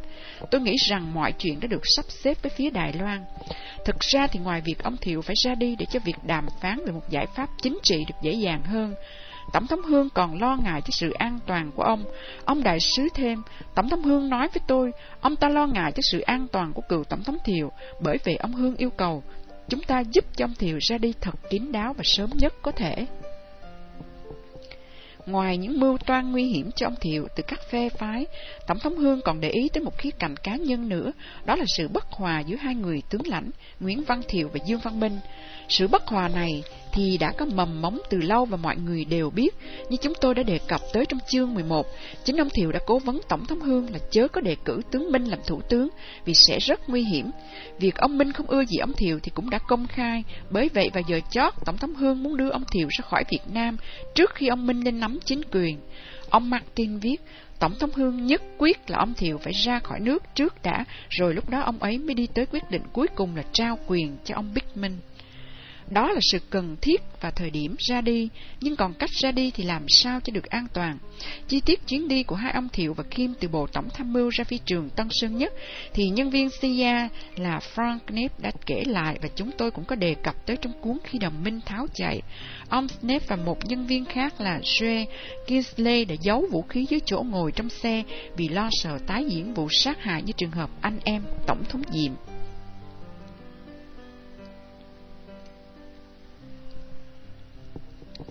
Mới đây, câu chuyện từ lúc Tổng thống Thiệu rời bỏ dinh độc lập tới Bộ Tổng Tham mưu và ra phi trường được Thiếu tá Nguyễn Tấn Phận kể lại rất chi tiết. Ông phần là một trong đoàn tùy tùng 8 người, cuối cùng chỉ còn có 7 người của Tổng thống Thiệu và 4 người của Thủ tướng Khiêm, được phép Tổng thống Hương cho đi tháp tùng theo như yêu cầu của ông Thiệu. Diễn biến có thể tóm tắt như sau, và khoảng 7 giờ 30 tối, Tổng thống Thiệu thay bộ đồ 4 túi trong phòng ngủ, rồi qua phòng nhỏ bên cạnh, nghiêng đầu qua cửa sổ nhìn xuống, dưới sân bên cạnh thềm tam cấp, một chiếc Mercedes màu xanh đậm đã đậu sẵn. Người lái xe là đại tá Nhan Văn Thiệt, thấy mọi việc đã sẵn sàng, Tống thống thiều vội vã rút trong học tủ cây Prowin đã lắp đầy đạn, ông khóa nút chốt an toàn rồi cho vào túi áo. Ông xuống tầng trệt bằng thang máy, khi cánh cửa mở ra thì đại tá Trần Thanh Điền đã túc trực tại đó. Ông vừa bước xuống bậc tam cấp thì lại cũng vào lúc có hai binh sĩ xuất hiện, làm ông giật mình. Thực ra là họ chỉ đến để đổi gác. Ông và ông Điền lanh lẹ bước vào xe. Đại tá Điền ngồi bên phải của Tổng thống Thiệu ở băng sau. Như vậy là ông Điền đã ngồi vào chỗ chánh thức của Tổng thống. Trần Thanh Điền muốn làm lê lai cứu chúa. Vừa ngồi vào xe ông Thiệu hỏi, Có mấy cây súng? Đại tá Điền đáp, Có hai cây, Một cây dài, Một cây ngắn. Theo như vậy thì vào lúc đó, Tổng thống Thiệu đã nhận thấy ông bị nguy hiểm trên đường tới bộ tổng tham mưu. Ta nhớ lại là Tổng thống Diệm đã bị sát hại trên đường tới Bộ Tổng Tham mưu. Việc ông Điền ngồi vào chỗ chính thức của Tổng thống thì cũng trùng hợp với câu chuyện ông Thiệu kể cho chúng tôi nghe. Khi đi xe tới dự lễ bên Quốc hội hay nơi khác, ông thường ngồi ngay bên cạnh tài xế lái xe chứ không ngồi chỗ dành cho Tổng thống ở băng sau. Khi đoàn xe tới phi trường Tân Sơn Nhất, thiếu tá phận kể lại là đã giật mình khi nhận ra cả khu vực phi trường tối om. Dường như hệ thống điện hoàn toàn bị cắt, đoàn xe chạy vòng vào khu dành riêng cho hãng Air America của cơ quan tình báo Mỹ. Khi sắp tới đường băng, tất cả xe đều tắt đèn, di chuyển trong bóng đêm, sau đó một chiếc máy bay lù lù hiện ra dưới chân trời nhờ nhờ đèn trong buồng máy. Một loại máy bay giống như DC-6, khi tới gần chiếc máy bay, đoàn xe bất thần thắng gấp vì thấy có bóng người. Xe tổng thống Thiệu bị bao vây bởi ba chiếc Chevrolet to lớn. Xa xa trong bóng đêm, chung quanh chúng tôi xuất hiện có nhiều người Mỹ vạm vỡ vận thường phục, súng M16 dựng đứng bên hông trong thế tác chiến. Rồi hình ảnh ông đại sứ Graham Martin hiện ra tại chân cầu thang máy bay như một vị thần hồ mạng. Chuyện này làm cho chúng tôi mới hiểu được tại sao khi nói về chuyến ra đi của Tổng thống Thiệu, Đại sứ Martin cứ nói úp úp mở mở là ông Thiệu đã ra đi trong điều kiện hết sức khó khăn và chúng tôi đã để ý và cố gắng sắp xếp mọi chi tiết thì ra, mọi chi tiết được sắp xếp gồm các việc cắt điện để phi trường tối om và việc đoàn xe phải di chuyển trong bóng đêm. Khi máy bay đáp xuống thì đã có sẵn một toán lính Mỹ canh gác chung quanh với súng M16 để đề phòng những biến động có thể xảy ra vào phút chót. Ví dụ như việc ngăn chặn không cho máy bay cất cánh. Vì sao như vậy?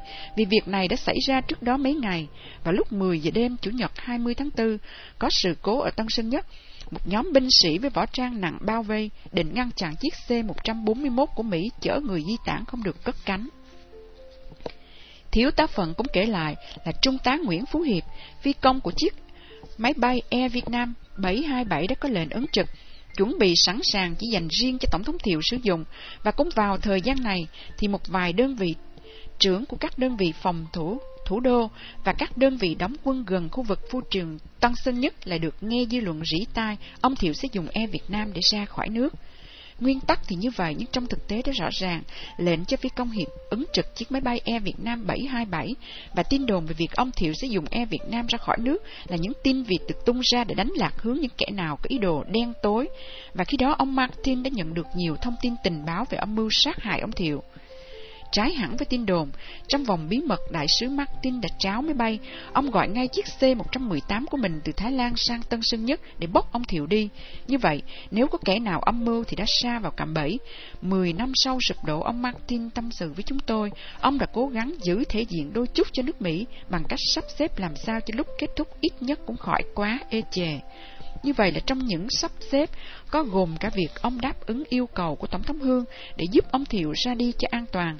Để bảo mật tối đa về việc này, thì dù có dùng điện thoại đặc biệt của tòa đại sứ để báo cáo về tòa Bạch Ốc, ông Martin cũng vẫn không tiết lộ chi tiết mà chỉ nói mập mờ. Tuy nhiên, lúc tới sát nút rồi thì ông phải nói cho rõ. Mời độc giả theo dõi vài đoạn trong thông điệp ngày 25 tháng 4 của đại sứ Graham Martin gửi về Washington. Độc giả lưu ý là ông đã không gửi mật điện này cho Ngoại trưởng trưởng Kissinger ở Bộ Ngoại giao, mà là gửi cho cố vấn an ninh tổng thống ở tòa Bạch Ốc.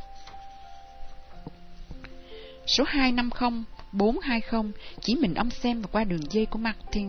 Sài Gòn số 0736 Flash, tức là cấp tốc, chuyển ngay ngày 25 tháng 4 1975 gửi tới tướng Prince uh, Cố vấn an ninh Tổng thống Ford.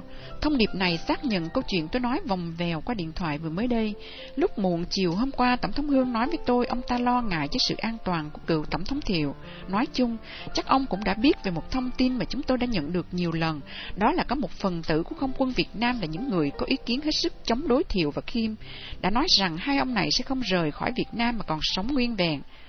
Chúng tôi biết rằng những phần tử này đang để ý chiếc máy bay thường dùng để chuyên chở các nhân vật cao cấp VIP của chính phủ đi ngoại quốc.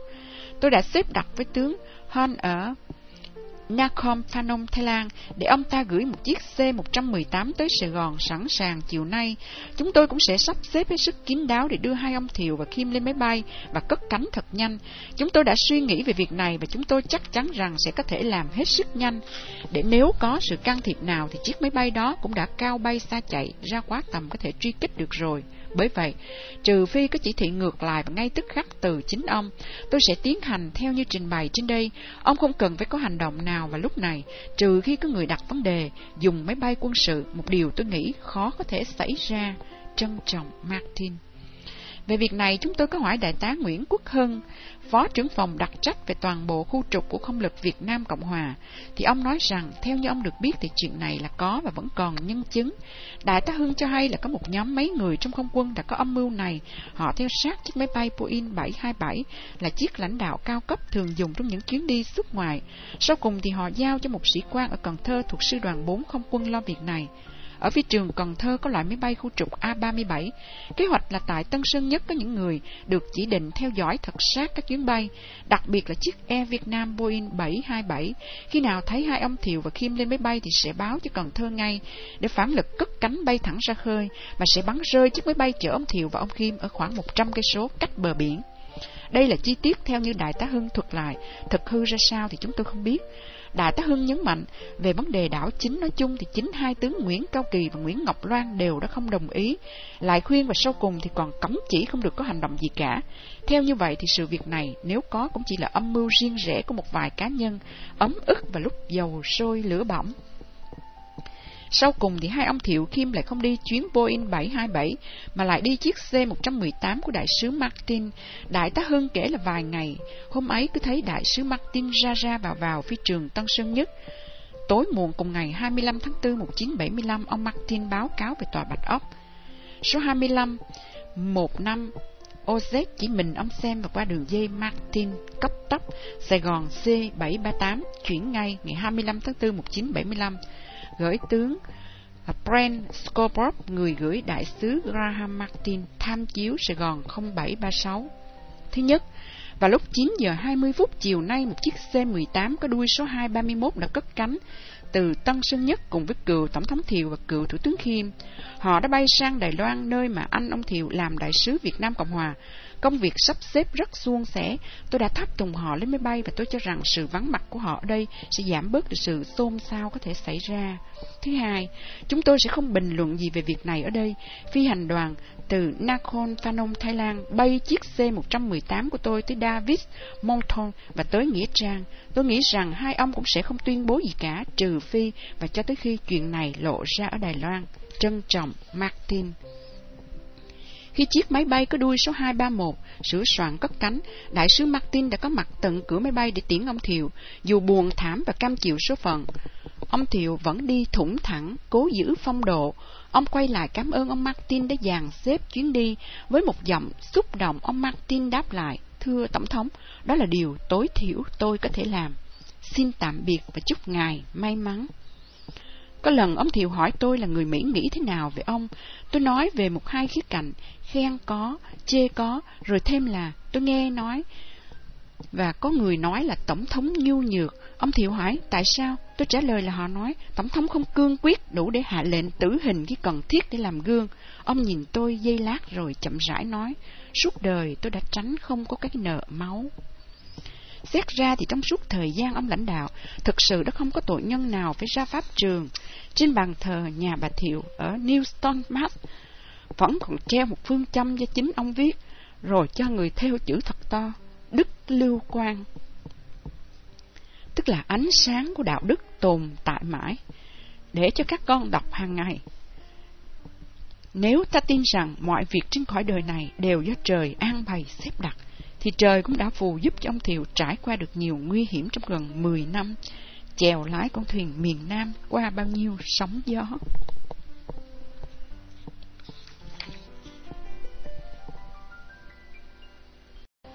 Tâm tư Tổng thống Thiệu, chương 19 Tôi không muốn vạch áo cho người xem lưng. Lịch sử sẽ phán xét Ngài là một trong những vị tổng thống vĩ đại nhất.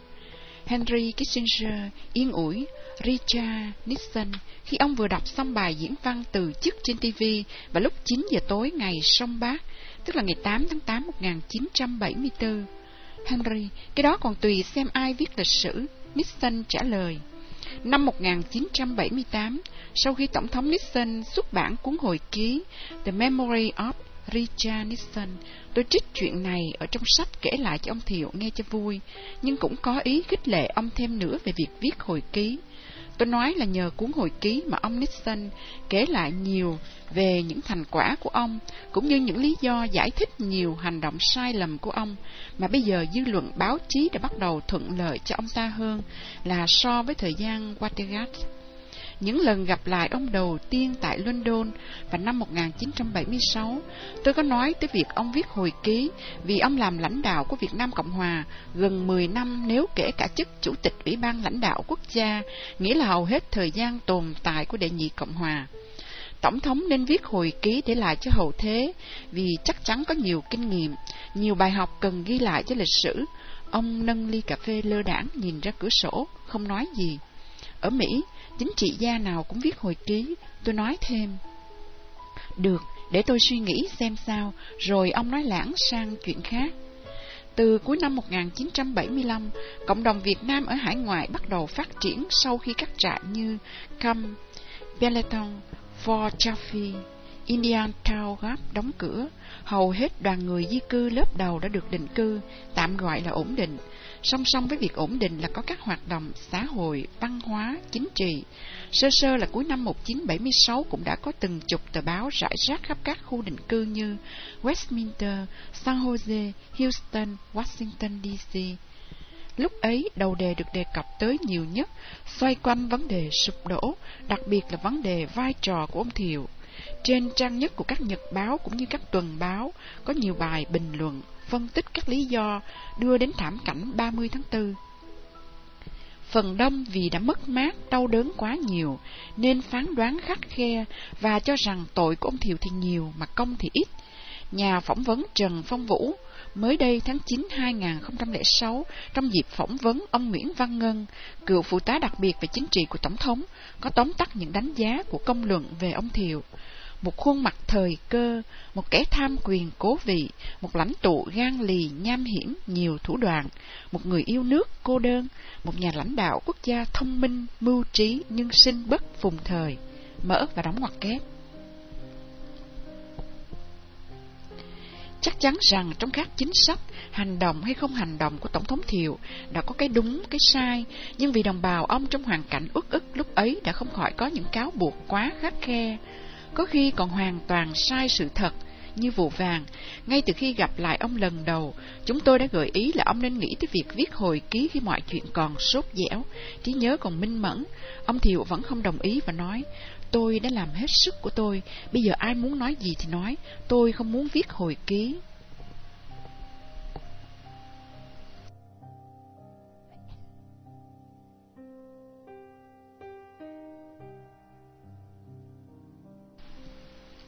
Để thêm phần thuyết phục, tôi còn nói với ông về tin người ta đồn là ông Thiệu ăn tiền của Mỹ để ký hiệp định Paris. Ông nói, giả như Kissinger có thể ném bom dinh độc lập để bắt tôi ký hiệp định, thì ông ấy cũng đã làm rồi, chứ đừng nói tới tiền bạc.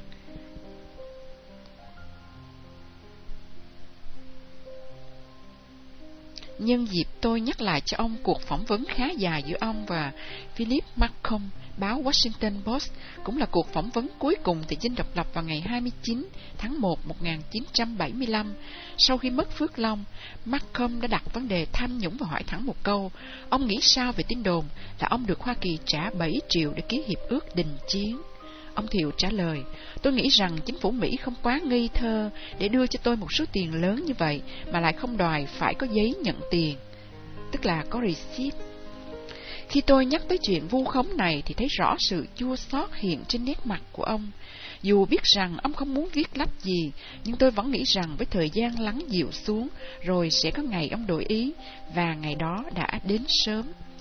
Như đã đề cập tới trong chương 1, vào mùa thu năm 1979 có một chuyện về thuyền nhân làm ông hết sức ưu phiền, đến mức chính ông phải viết thư gửi tổng biên tập tờ báo No để cải chính.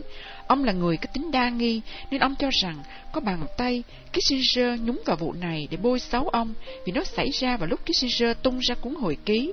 Sau thư ông viết cho tôi về việc này, tôi gọi điện thoại đàm đạo và hỏi, tại sao ông lại nghi như vậy, thì ông lại giải thích, chắc anh ta tưởng tôi sẽ viết hồi ký và nói hết sự thật ra, nên anh ta muốn đánh phủ đầu trước. Thấy ông nói vậy thì chính cá nhân tôi lại đa nghi, Biết đâu ông Kissinger đã có những lời lẽ chỉ trích khiếm nhã về con người Việt Nam trong sách của ông, còn để đánh phủ đầu tất cả những người Việt Nam nào khác muốn viết lách gì về những hành động của ông ta. Như chúng tôi đã nhắc lại trong chương 1, ông Kissinger rất lo ngại về những bức mật thư của Tổng thống Nixon do chính ông soạn thảo. Về phía hồ sơ của Mỹ tại tòa Bạch Ốc thì Kissinger khỏi lo vì đã giấu nhẹm đi cả rồi, chỉ còn sót lại vài ba bức thư, bởi vậy sẽ không có vấn đề giải mật trong tương lai, nhưng ông biết là phía Việt Nam Cộng Hòa vẫn còn giữ nói lại với ông Kissinger. Nghe ông nói có thể là Kissinger ngại việc ông viết hồi ký.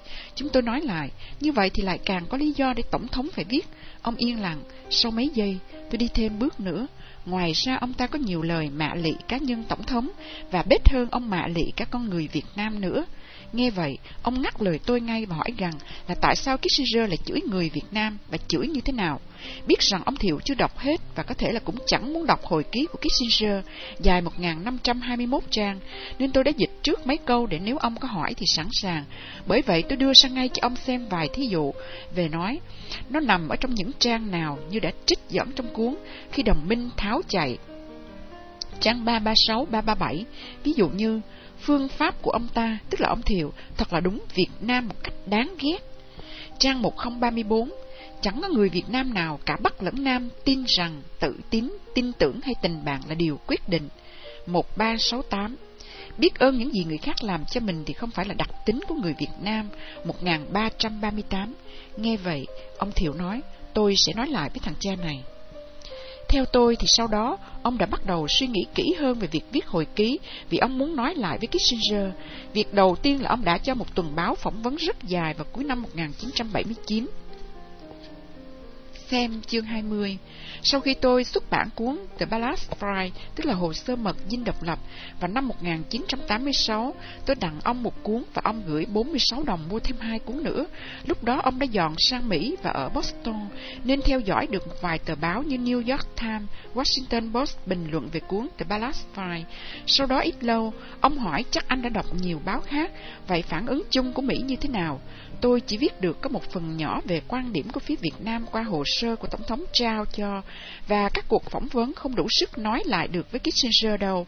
Vậy chính Tổng thống phải viết. Tôi trả lời. Ông hỏi tôi là nếu như ông quyết định viết thì bố cục và nên viết những vấn đề gì, thủ tục ấn loát, xuất bản ra sao, liệu tôi có thời giờ giúp ông không? Tôi trình bày là về bố cục thì có thể theo mô hình hồi ký của Tổng thống Nixon, viết về cá nhân ông và những biến cố lịch sử theo thứ tự của thời gian, từ lúc ông còn là thanh niên tới khi trở thành người lính, qua các thời điểm quan trọng trong cuộc đời. Về chủ đề thì có thể viết về những vấn đề quân sự, chính trị, đối nội và những vấn đề liên hệ giữa Việt Nam Cộng Hòa và Hoa Kỳ qua các thời đại Johnson, Nixon và Ford. Ngoài ra cũng nên viết về những suy nghĩ của ông sau cuộc chiến, những cái gì làm đúng, những cái gì trật. Về thủ tục ấn loát thì tôi có nói với ông tương đối là đơn giản. Với địa vị và vai trò của ông, việc tìm publisher không khó. Còn về việc giúp ông viết lách bản tiếng Anh thì tôi đề nghị anh Joron Stitcher là người đã giúp tôi trong cuốn The Ballast File. Anh ta là chủ biên của tờ Time. Riêng tôi sẽ sưu tầm tài liệu giúp ông viết về các thành quả mà ông hay nói tới, nhất là về lĩnh vực kinh tế, chương trình cải cách điền địa, người cày có ruộng, khai thác dầu lửa ngoài khơi và việc lướt qua được các khủng hoảng kinh tế tài chính hết sức nặng nề sau Hiệp định Paris.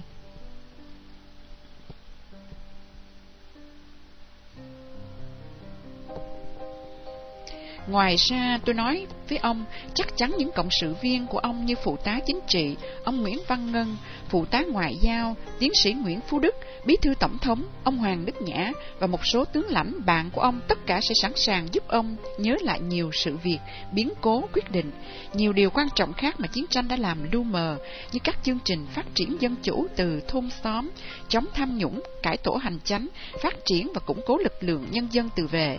Ông gật gù và cho rằng dưới thời Tổng thống Ronald Reagan thì khá thuận tiện để viết về Việt Nam.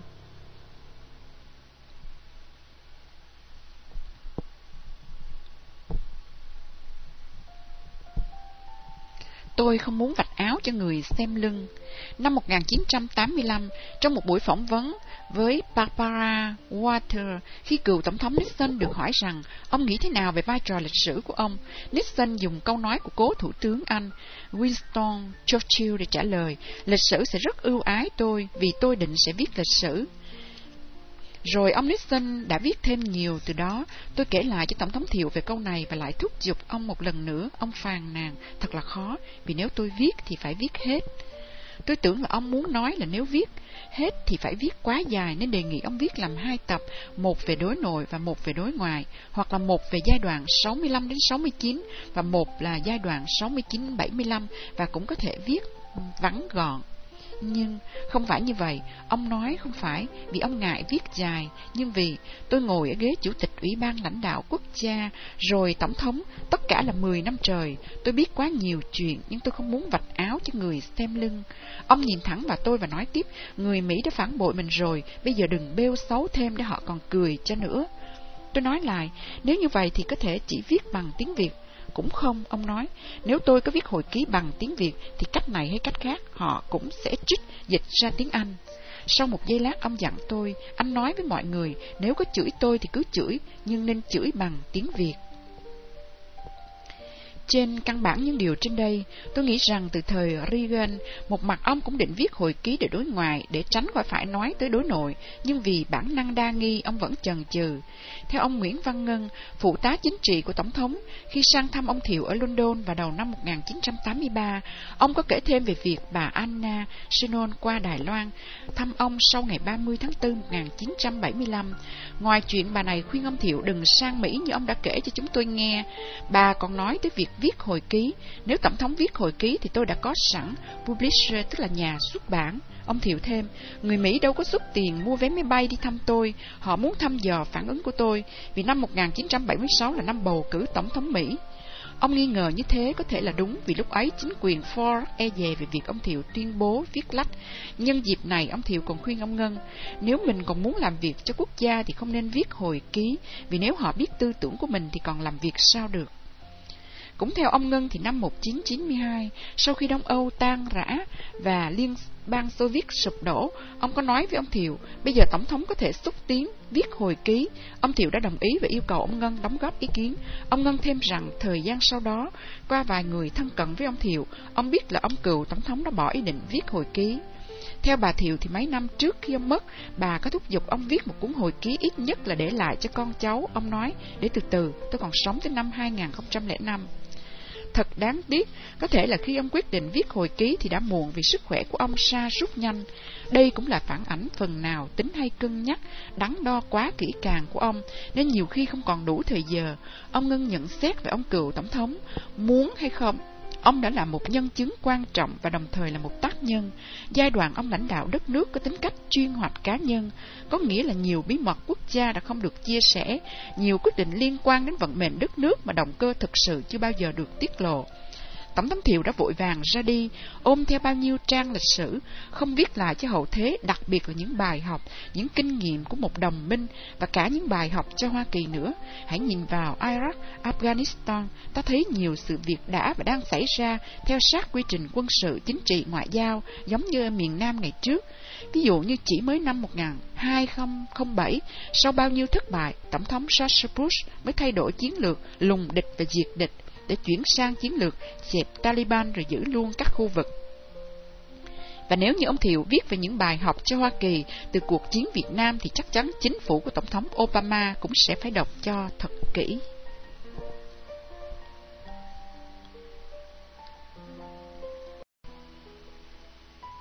Tâm tư Tổng thống Thiệu, chương 20 Người Mỹ đã phản bội chúng tôi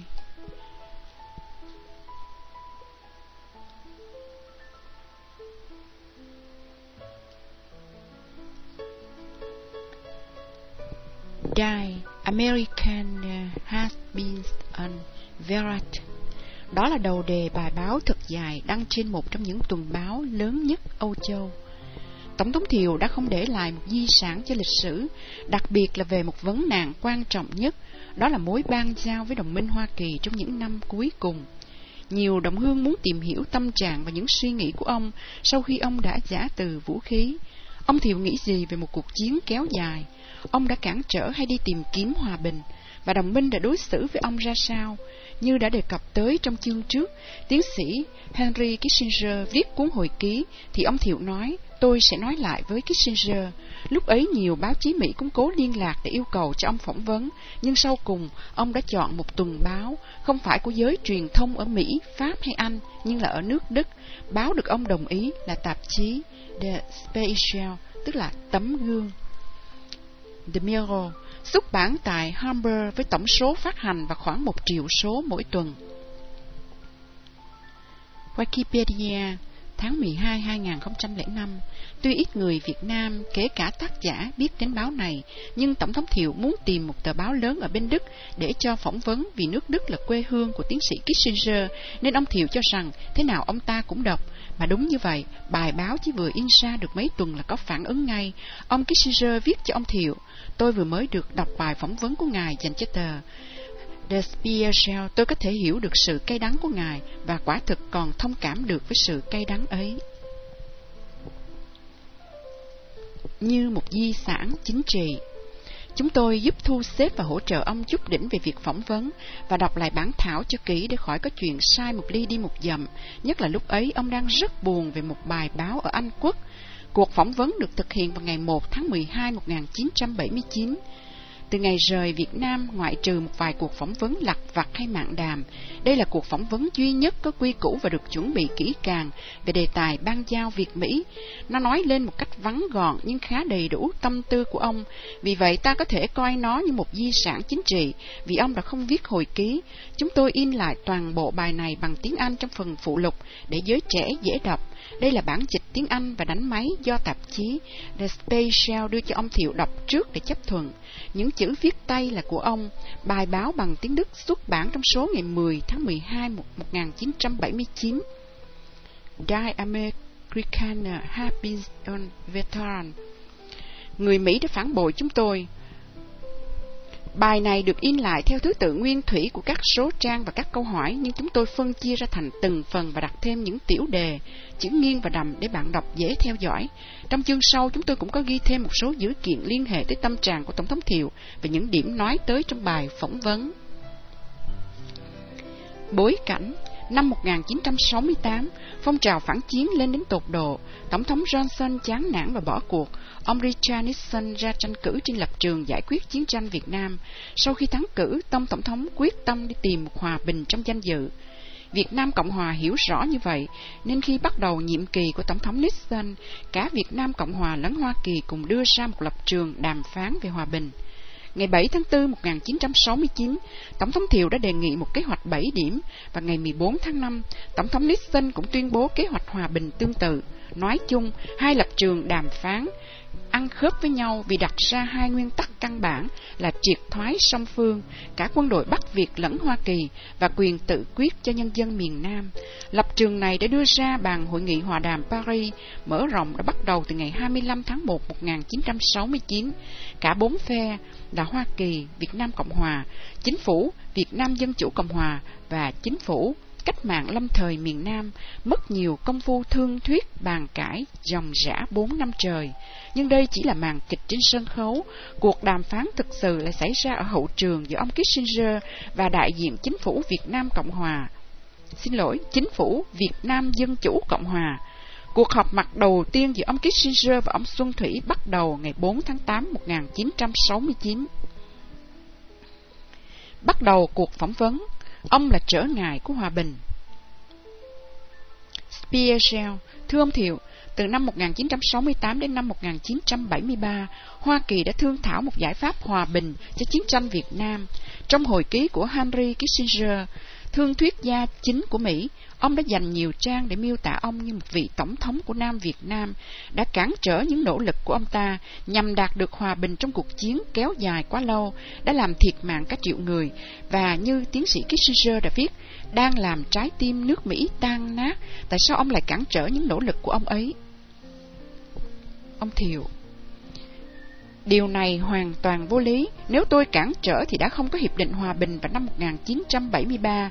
Và ngay cả như vậy, như mọi người đều biết, hòa bình đó không phải là một giải pháp tốt. Hậu quả của hòa bình ở Việt Nam như thế nào đã là bằng chứng hùng hồn cho lập luận này. Kissinger đại diện cho chính sách và quyền lợi của Hoa Kỳ, là tổng thống của Việt Nam. Tôi phải bảo vệ quyền lợi về sự sống còn của đất nước tôi. Nhiều lần tôi đã nói với Tổng thống Nixon và tiến sĩ Kissinger rằng là một cường quốc, Hoa Kỳ đôi khi không đếm xỉa đến việc mất một vài quyền lợi nhỏ nhoi ở một tiểu quốc như Việt Nam. Nhưng đối với chúng tôi, đây là vấn đề sống chết cho cả một quốc gia. Spearshell Tiến sĩ Kissinger không phủ nhận rằng cuối cùng ông đã chấp thuận, nhưng ông ta nói vấn đề kéo dài quá lâu chính vì ông cố tình cản trở và rằng ông chỉ chấp nhận những đề nghị của Mỹ vì ông nghĩ Hà Nội thế nào cũng bác bỏ những điều ấy. Ông Thiệu, điều đó không đúng. Trước hết, để chấm dứt một cuộc chiến kéo dài gần 30 năm, không thể chỉ tốn 2 hay 3 ngày hoặc 2 hay 3 tháng. Tôi hiểu rằng đối với Hoa Kỳ, đồng minh để đến giúp chúng tôi, đây là cuộc chiến dài nhất của họ, cho nên họ đã vội vã, chúng tôi thì muốn một nền hòa bình lâu dài. Spearshell Tiến sĩ Kissinger đưa ra một giả thuyết là ông đã thực sự không muốn một giải pháp hòa bình, và hơn thế ông hy vọng Bắc Việt cũng ngoan cố như vậy. Do đó, ông ta nói ông chỉ chấp thuận đề nghị của Mỹ, dù trong lòng thực sự không muốn, vì ông đã không tin rằng giải pháp có thể thực hiện được. Có phải ông đã cố tình thấu cái trong vài giai đoạn của cuộc hòa đàm, hy vọng rằng ông không phải lật con bài tẩy của mình lên.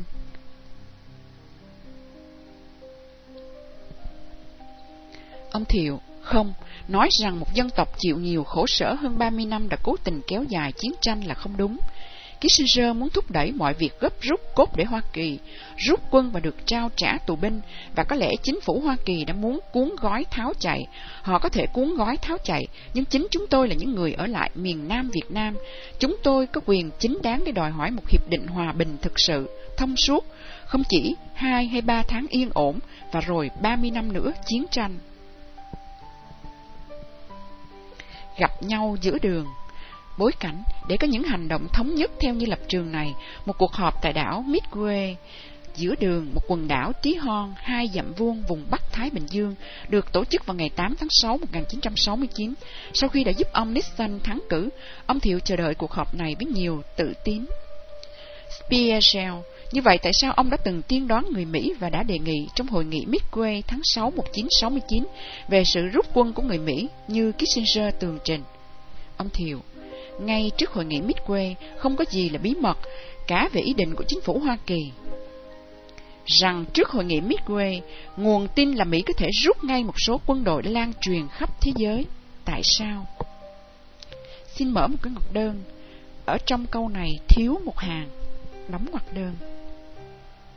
Tại sao? Tôi đoán vì chính phủ Hoa Kỳ muốn thả nổi một trái bóng, cố tình tiết lộ cho ngành truyền thông và thông báo cho chúng tôi như một sự kiện đã rồi. Spearshell, như vậy là ông đã biết rồi. Ông Thiệu, đúng vậy, ở hội nghị trên đảo Midway có hai đề nghị chính, đó là cơ hội cho hai vị tổng thống tân nhiệm có dịp biết nhau và thảo luận về Việt Nam.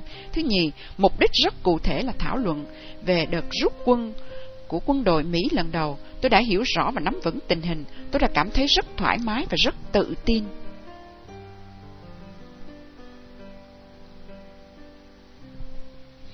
Spearshell khi ông đã đề nghị cho Mỹ rút quân rằng ông một mình có thể điều hành và cuối cùng thắng cuộc chiến.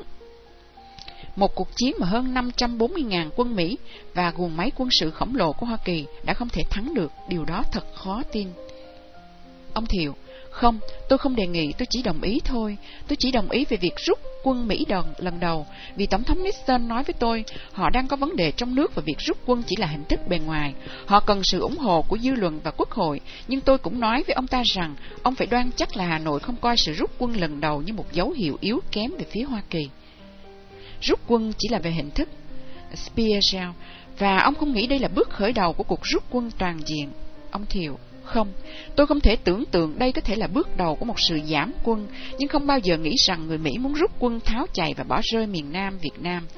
Tôi nói với Tổng thống Nixon, sự giảm quân nên tiến hành từng bước phù hợp với khả năng và sự tăng trưởng của quân đội miền Nam Việt Nam, phù hợp với viện trợ kinh tế và quân sự cho miền Nam Việt Nam có thể tự lực cánh sinh.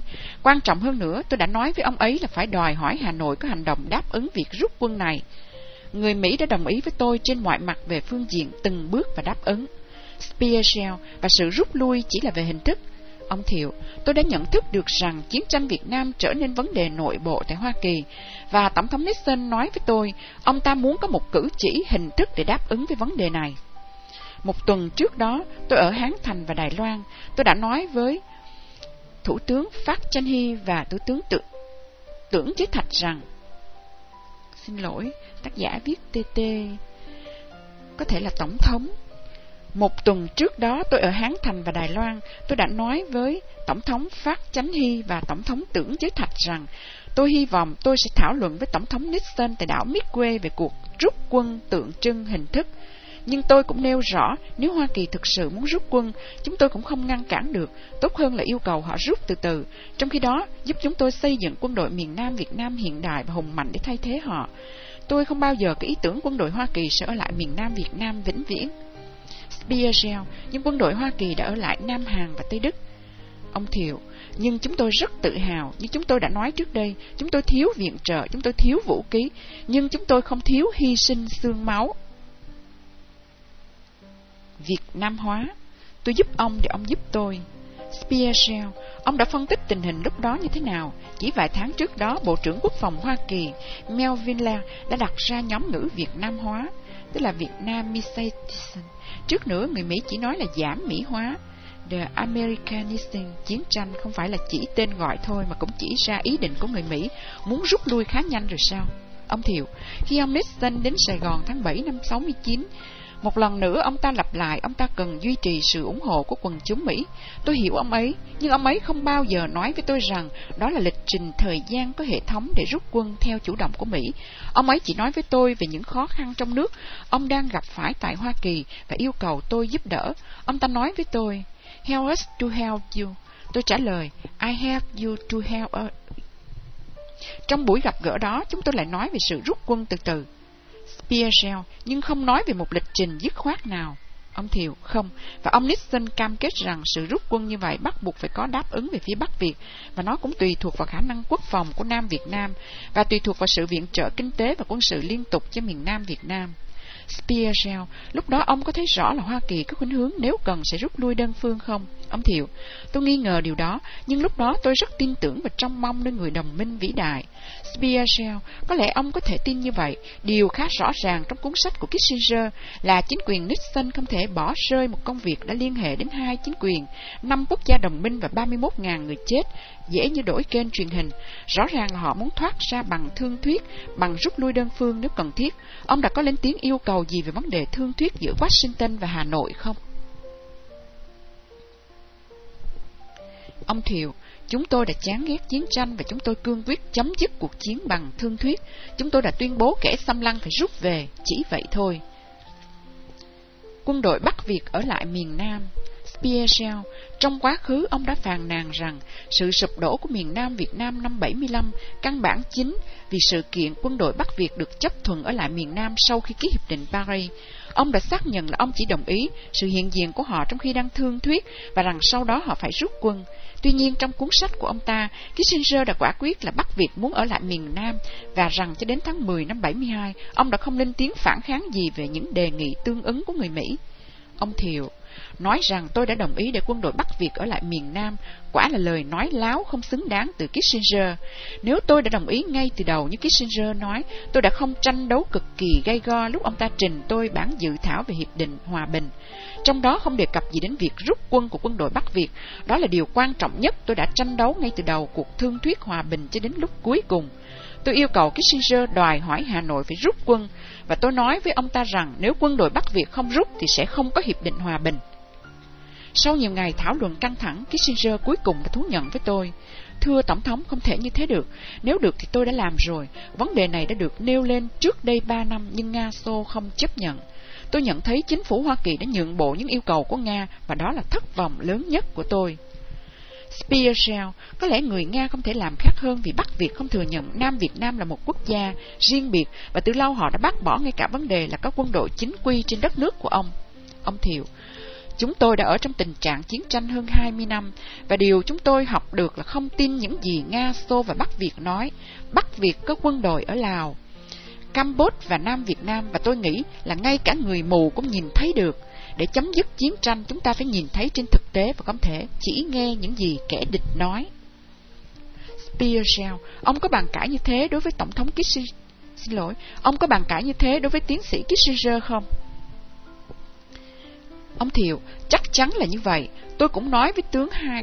Tôi hỏi ông ta, tướng Hai, ông là một tướng lãnh, tôi là một tướng lãnh. Ông đã từng thấy trong lịch sử thế giới có hiệp định hòa bình nào mà kẻ xâm lăng được chấp thuận ở lại trên lãnh thổ của họ xâm chiếm hay không? Tôi hỏi ông ta, ông có chấp thuận quân đội Nga Xô ở lại trên đất Hoa Kỳ và nói rằng ông đã đạt được hiệp ước hòa bình với Nga không? Spiegel, rồi ông ta trả lời như thế nào? Ông Thiệu, ông ta không thể trả lời, làm sao ông ta có thể nói? Nó vô lý quá mà, làm sao ông ta có thể trả lời được? Đừng lo, rồi quân đội Bắc Việt cũng sẽ nhớ nhà và tàn lụi đi. Speargel, Kissinger trả lời trong cuốn sách của ông ta, ông ta nói không thể bắt bắt việc rút quân vì họ không sẵn sàng từ bỏ trên bàn hội nghị những gì mà họ không muốn mất trên chiến trường. Nhưng ông ta nói có một điều khoản trong Hiệp định Paris nói rằng sẽ không xâm nhập thêm quân nữa, rồi ông ta kết luận có thể dần dần loại bỏ quân đội Bắc Việt ở miền Nam qua sự tiêu hao tàn lụi đi. Ông Thiệu, khi đối phó với Cộng sản sau những kinh nghiệm buồn thảm năm 54 giữa Pháp và Cộng sản, chiến tranh Triều Tiên, tôi nghĩ chính phủ Hoa Kỳ là đặc biệt là tiến sĩ Kissinger đã không học được bài học nào hết cả. Họ không học được bài học nào khi thương thuyết về vấn đề Lào và Campuchia, về làm sao đối phó với Cộng sản, về làm sao am hiểu những chiến lược và chiến thuật của đối phương. Bây giờ chúng ta trở lại vấn đề của tiến sĩ Kissinger, người đại diện cho một quốc gia lớn và tự cho mình là một thương thuyết gia tài giỏi nhất. Ông ta tin tưởng là quân đội Bắc Việt sẽ không xâm nhập thêm vào Nam Việt Nam. Làm sao ông ta có thể tin tưởng điều đó được? Ông ta có thể kiểm soát từng tấc đất một của biên giới Campuchia, Lào và Nam Việt Nam không? Ngay cả nếu chúng ta có một triệu kiểm sát viên quốc tế, chúng ta cũng không có thể nói là chúng ta có bằng chứng rằng sự xâm nhập đã không xảy ra. Làm sao ông ta có thể tin những gì Bắc Việt nói? Có lẽ ông ta tin những người Cộng sản, chúng tôi thì không.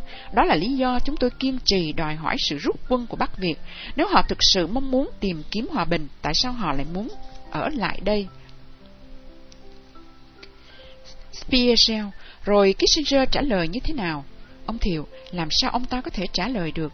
Điều ông ta và chính phủ Hoa Kỳ thực sự mong muốn là rút lui càng nhanh càng tốt, là bảo đảm sự trao trả tù binh Hoa Kỳ. Hoa Kỳ tuyên bố là họ không muốn muốn có một giải pháp trong danh dự, nhưng thực sự họ muốn rửa tay và vội vã tháo chạy. Nhưng trong khi họ đang rửa tay tháo chạy, họ không muốn bị tố cáo bởi người Việt Nam và cả thế giới là đã bỏ rơi chúng tôi. Điều đó là khó khăn của họ. Spiegel. trong cuốn sách tiến sĩ Kissinger nói rằng, ngay sau cuộc tổng tấn công mùa xuân 1972, mọi vai trò dường như thay đổi. Bây giờ Bắc Việt muốn tái lập cuộc thương thuyết trong khi Nam Việt Nam muốn tiếp tục cho đến chiến thắng. Ông Thiệu, thật hoàn toàn vô nghĩa. Chiến thắng nghĩa là gì? Đối với tiến sĩ Kissinger, bắt Việt vào Nam Việt Nam gieo rắc chiến tranh, chúng tôi muốn họ rút lui trở về. Đó có phải là chiến thắng không? Tôi không bao giờ đòi hỏi quân Bắc Việt tự coi họ như là tù binh chiến tranh ở miền Nam Việt Nam. Tôi không bao giờ đòi hỏi Bắc Việt bồi thường chiến tranh. Tôi không bao giờ đòi hỏi Bắc Việt nhượng cắt phần nào lãnh thổ. Tôi không bao giờ đòi hỏi để chia ghế trong chính quyền Hà Nội. Như vậy Kissinger nói là chiến thắng hay hoàn toàn thắng lợi là có ý nghĩa gì? Ghi thêm. Khi ông Thiệu chống đối dữ dội việc quân đội Bắc Việt đóng lại miền Nam, Kissinger còn cãi lại, đừng có lo, trước hết trong hiệp định đã có điều khoản hai bên sẽ giải ngũ theo nguyên tắc một bên này, một bên kia. Ngoài ra, rồi nhiều lính Bắc Việt cũng sẽ nhớ nhà và trở về ngoài Bắc, đó là điều mà ông gọi là chiến tranh tiêu hao. Cả vú lấp miệng em Spearshell cho đến nay một thời biểu rất quan trọng về sự rút quân của Bắc Việt là ngày 31 tháng 5 1971 theo Kissinger khi người Mỹ bỏ những yêu sách về việc hai bên cùng rút quân trong đề nghị bí mật của họ ít nhất là ba lần trong cuốn sách của ông ta. Kissinger nói rằng ông Tổng thống Thiệu không những chỉ được thông báo điều này trước mà còn chấp thuận điều đó nữa. Ông Thiệu, tôi không bao giờ chấp thuận về việc đơn phương rút quân. Ngay khi từ hội nghị Midway, tôi đã nhấn mạnh về sự rút quân từ từ và cả hai bên. Hoa Kỳ đã thay đổi thái độ và cố tình ép buộc chúng tôi điều này, dùng những thủ đoạn thông thường bằng cách treo lủng lẳng trên đầu tôi thanh kiếm của Damocles, chẳng hạn như đề cập đến dư luận ở Hoa Kỳ và nói hình ảnh của ông ở Hoa Kỳ bây giờ tồi tệ lắm, hay là Quốc hội Mỹ sẽ cắt viện trợ, vân vân. Họ dùng cùng những thủ đoạn và tiết lộ cho báo chí rồi đối chất tôi với những sự đã rồi. Nếu tôi bác bỏ, dư luận sẽ trở nên chống đối tôi. Ông ta muốn quá nhiều, ông ta không bao giờ muốn người Mỹ rút quân và không bao giờ để tù binh Hoa Kỳ có dịp trở về. Không muốn đi chăng nữa, tôi luôn luôn phải chấp thuận.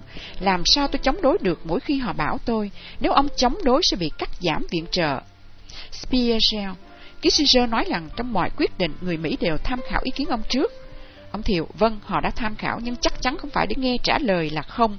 Nếu những quyết định này phục vụ cho quyền lợi của nước Mỹ, chuyện họ đạt được tất cả những điều họ mong muốn bằng áp lực là điều rất thông thường. Lam Sơn 719 Spearshell, ông Kissinger đã lên tiếng phê bình một cách cay đắng về cuộc tấn công Hà Lào năm 1979. Theo Kissinger, ông đã đồng ý cuộc tấn công mùa khô là điều khẩn thiết, nhưng thoạt đầu đó là ý kiến của ai vậy? Ông Thiệu, đó là của người Mỹ. Chúng tôi muốn thực hiện điều này từ lâu, nhưng chúng tôi không thể làm được một mình.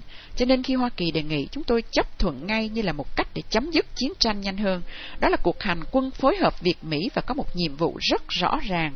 Quân đội Nam Việt Nam sẽ tiến hành cuộc hành quân trong nội địa nước Lào, và quân đội Hoa Kỳ sẽ cung cấp mọi phương tiện tiếp liệu từ Việt Nam về biên giới. Spearshell, tại sao vậy?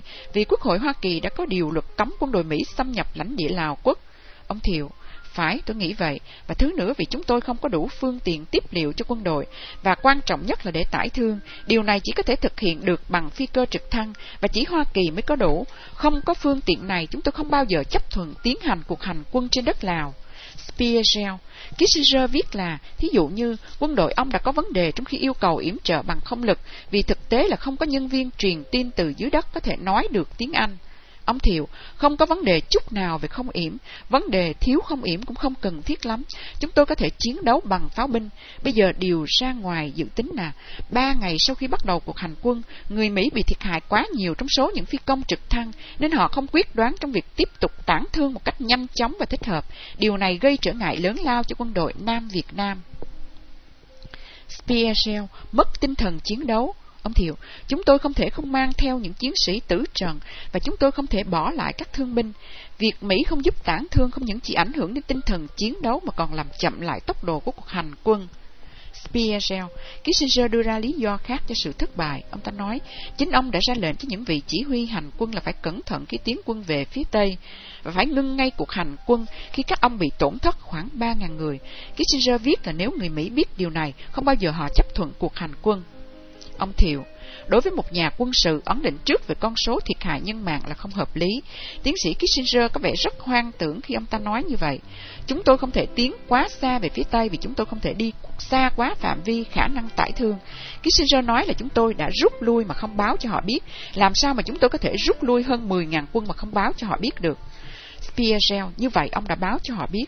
Ông Thiệu, Ồ, chắc chắn là như vậy. Để tôi kể cho ông nghe một câu chuyện nhỏ. Lúc đó trên tờ Time hay à, Newsweek có đăng tấm hình một người lính Việt Nam đang đeo bên một chiếc trực thăng cứu cấp. Bên dưới đề là Rapid tức là con thỏ đế. Tôi chỉ cười và khinh bỉ điều đó. Ông không thể ngăn cản chỉ một người lính làm điều đó, và chỉ một điều như vậy là báo chí Mỹ đã tố cáo quân đội Nam Việt Nam là những kẻ hèn nhát. Trong lúc đó họ hoàn toàn giấu kín sự thật về sự thiếu tinh thần chiến đấu của các phi công trực thăng Mỹ trong cuộc hành quân. Đảm bảo của Hoa Kỳ Spearshell, một đề tài được tranh luận nhiều giữa người Mỹ và Nam Việt Nam là vấn đề ngưng bắn.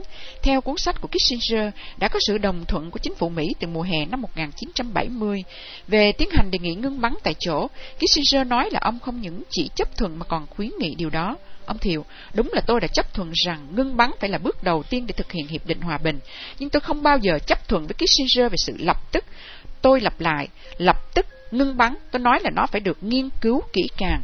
Nó không thể được thực thi trước khi xem xét cẩn thận những điều ai sẽ kiểm soát vấn đề ngưng bắn, sẽ phải làm gì nếu có sự vi phạm ngưng bắn, quân đội hai bên sẽ ở đâu, vân vân. Spearshell, Kissinger nói, chúng tôi vẫn nghĩ chúng tôi làm việc một cách đồng thuận với Thiệu.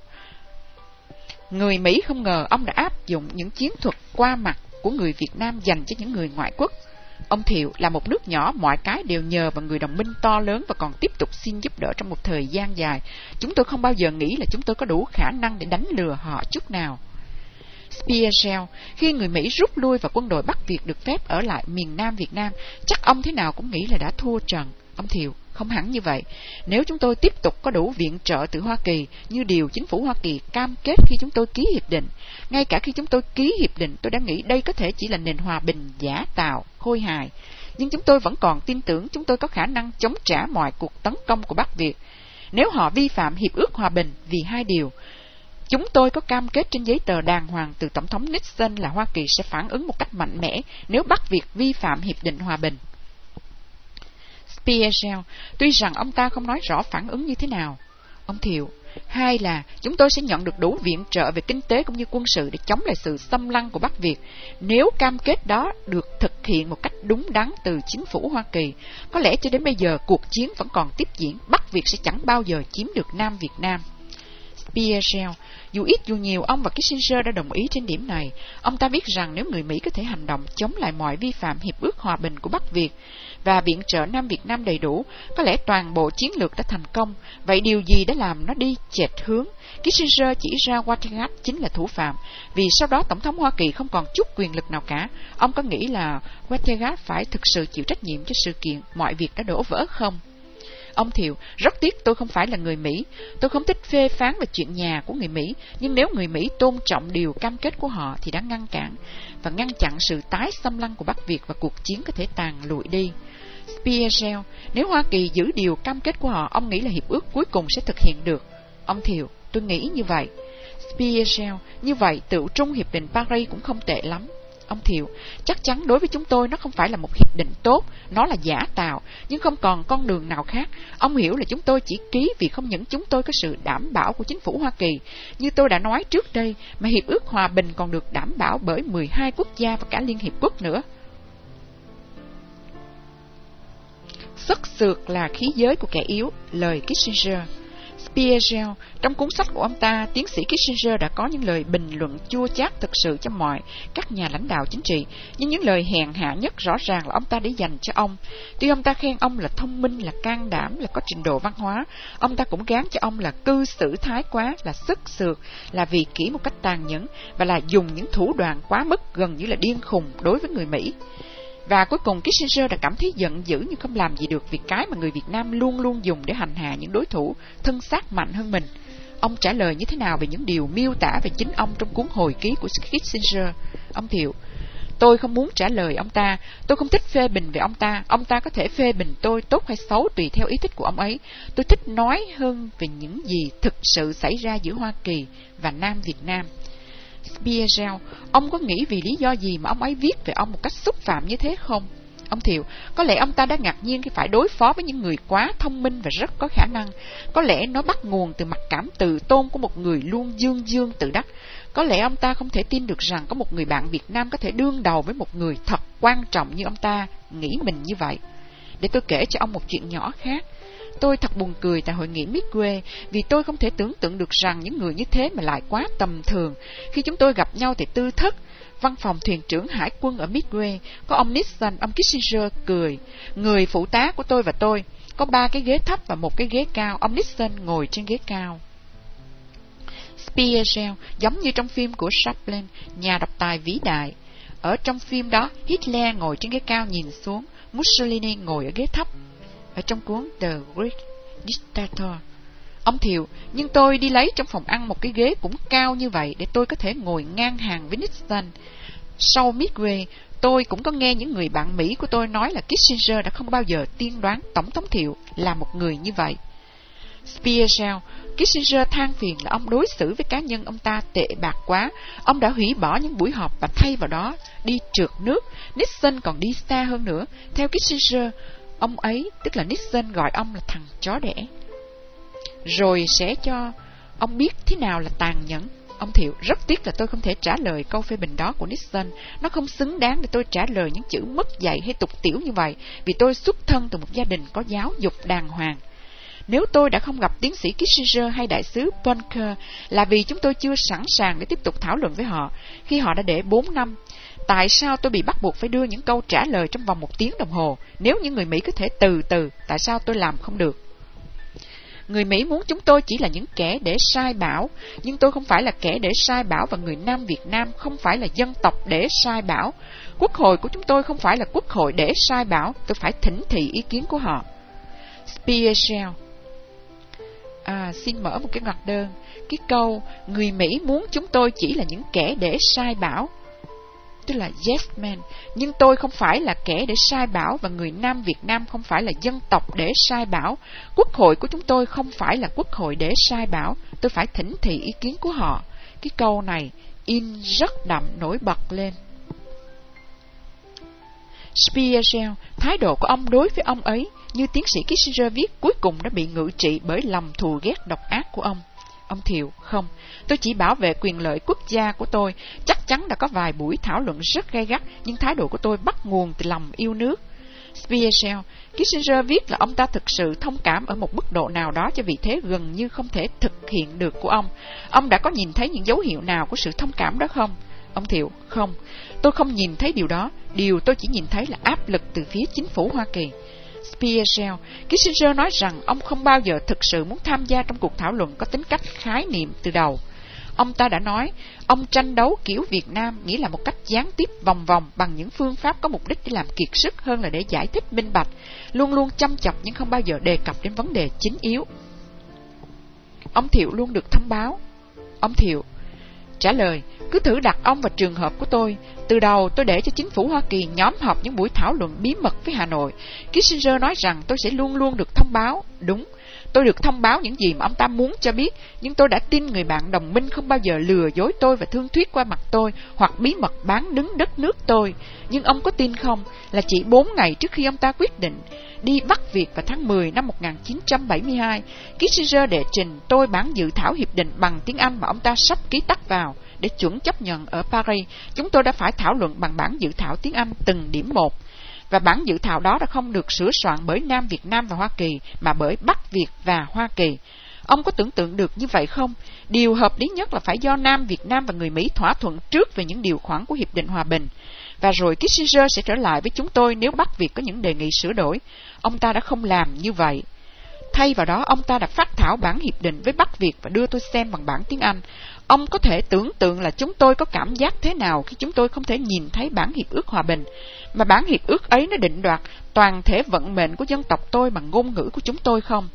Spearshell, nhưng cuối cùng ông đã nhận được bản tiếng Việt.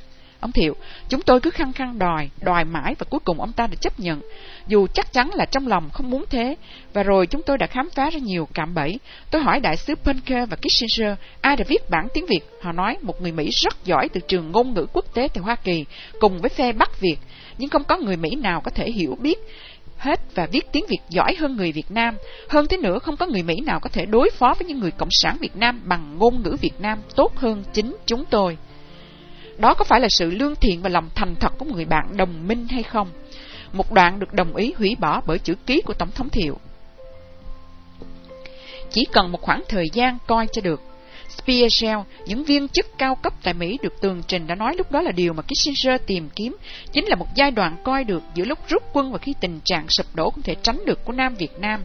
Trong cuốn sách của ông ta, Kissinger đã bác bỏ điều đó. Ông đánh giá điều đó như thế nào? Ông Thiều, dù người Mỹ nói gì đi chăng nữa, tôi nghĩ là mục tiêu tối hậu của chính phủ Hoa Kỳ là đạt được một chính phủ liên hiệp tại miền Nam Việt Nam.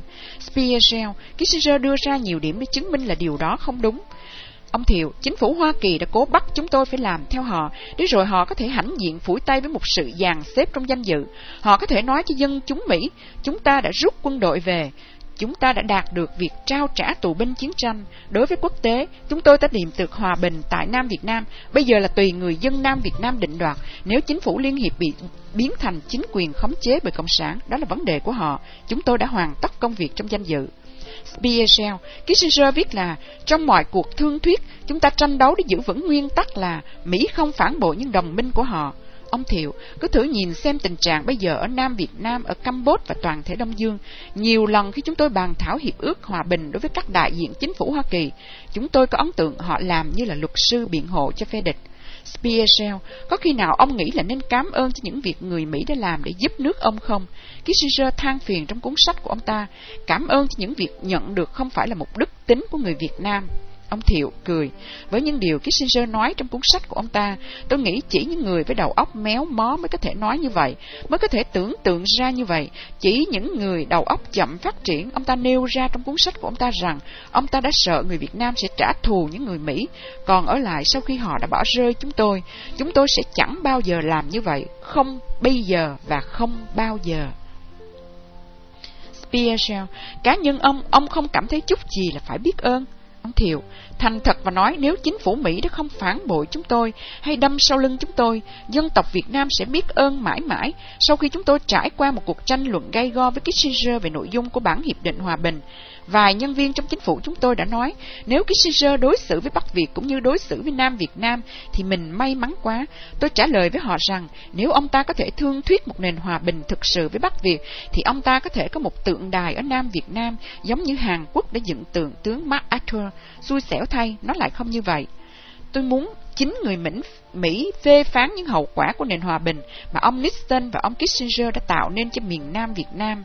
Đó là những trại tập trung, những đói khát hành hạ, hàng nhiều ngàn thuyền nhân đã chết trên Thái Bình Dương, rồi tại Campuchia là cuộc tàn sát diệt chủng tàn nhẫn hơn và có hệ thống và khoa học hơn. Kissinger không thể hãnh diện về nền hòa bình mà ông ấy thương thuyết được, đó là nền hòa bình của những nấm mồ. Spiegel, thưa ông Thiệu, chúng tôi cảm ơn ông về cuộc phỏng vấn này và kết thúc cuộc phỏng vấn. Kissinger hối hận Bên ngoài thì cho tới ngày nay, tiến sĩ Kissinger vẫn một mực bên vực những hành động của ông, kể cả việc ép buộc ông Thiệu chấp nhận Hiệp định Paris, nhưng bên trong thì chắc lương tâm của ông cũng đã cắn rứt. Có thể nói là ông Thiệu đã rất thâm và tính toán đúng khi chọn tờ Der Spiegel để cho phỏng vấn. Đây là một tuần báo bằng tiếng Đức mà chúng tôi chưa hề bao giờ nghe tới, trừ một số người Việt làm việc hoặc sinh sống bên Đức, cũng ít người Việt biết tới tờ này. Ở nước Đức và Âu Châu thì tờ này rất phổ thông, nước Đức lại là quê hương của ông Kissinger. Bài báo chỉ vừa xuất bản được chừng một tháng là đã có phản ứng ngay. Ông Thiệu nhận được một bức thư của ông Kissinger không đề ngày. Ông Thiệu lờ đi không trả lời. Khi trao lại cho chúng tôi bức thư này, ông Thiệu cũng không bình luận gì cả. Đọc xong tôi đề nghị để tôi soạn giúp ông một thư trả lời thì ông nói khỏi cần mất thì giờ với tay này nữa. Dù đã in bức thư trong cuốn khi đồng minh tháo chạy, Chúng tôi cũng lặp lại nơi đây vài đoạn để giúp độc giả nhận định phân minh về những biến cố liên hệ tới vấn đề chiến tranh và hòa bình. Henry Kissinger Thưa Tổng thống, tôi vừa mới được đọc bài phỏng vấn của ngài dành cho tờ The Spiegel. Tôi có thể hiểu được sự đắng cay của ngài và quả thực còn thông cảm được với sự cay đắng ấy, nhưng tôi nhận thấy bài phỏng vấn của The Spearshell đã cố tình tạo ra ấn tượng rằng cuốn sách của tôi là một cuộc tấn công chống ngài. Điều đó trái ngược hẳn với sự thật. Cuốn sách của tôi không ngớt lời ca tụng lòng can đảm và tư cách của ngài và công nhận rằng trong chủ yếu ngài đã đúng. Giả như năm 1972, chúng tôi đã biết được những gì sẽ xảy ra cho Hoa Kỳ, thì chúng tôi đã không tiến hành như chúng tôi đã làm. Tôi đồng ý với Ngài rằng những điều khoản của hiệp định ngưng chiến là quá khắc khe. Cái thế tiến thoái lưỡng nan bi thảm của chúng tôi hồi 1972 là đã tới sát giới hạn những khả năng quốc nội của chúng tôi. Nếu như ý định của Tổng thống Nixon và của tôi là phản bội Ngài, thì chúng tôi đã có thể làm như thế hồi đầu 1969 rồi. Tôi không trông đợi sự thuyết phục được Ngài, ít nhất tôi có thể cố gắng xin Ngài tin tưởng ở lòng hối hận và kính trọng vẫn còn của tôi, với những lời nguyện chúc tốt đẹp nhất. Henry Kissinger. Độc giả có thể so sánh những câu ông Kissinger mạ lị ông Thiệu và chính con người Việt Nam trong hồi ký của ông như chúng tôi đã tóm lại trong cuốn Khi đồng minh tháo chạy, trang 336 với những lời lẽ trong thư này. Cái lưỡi không xương thật nhiều đường, lắc léo.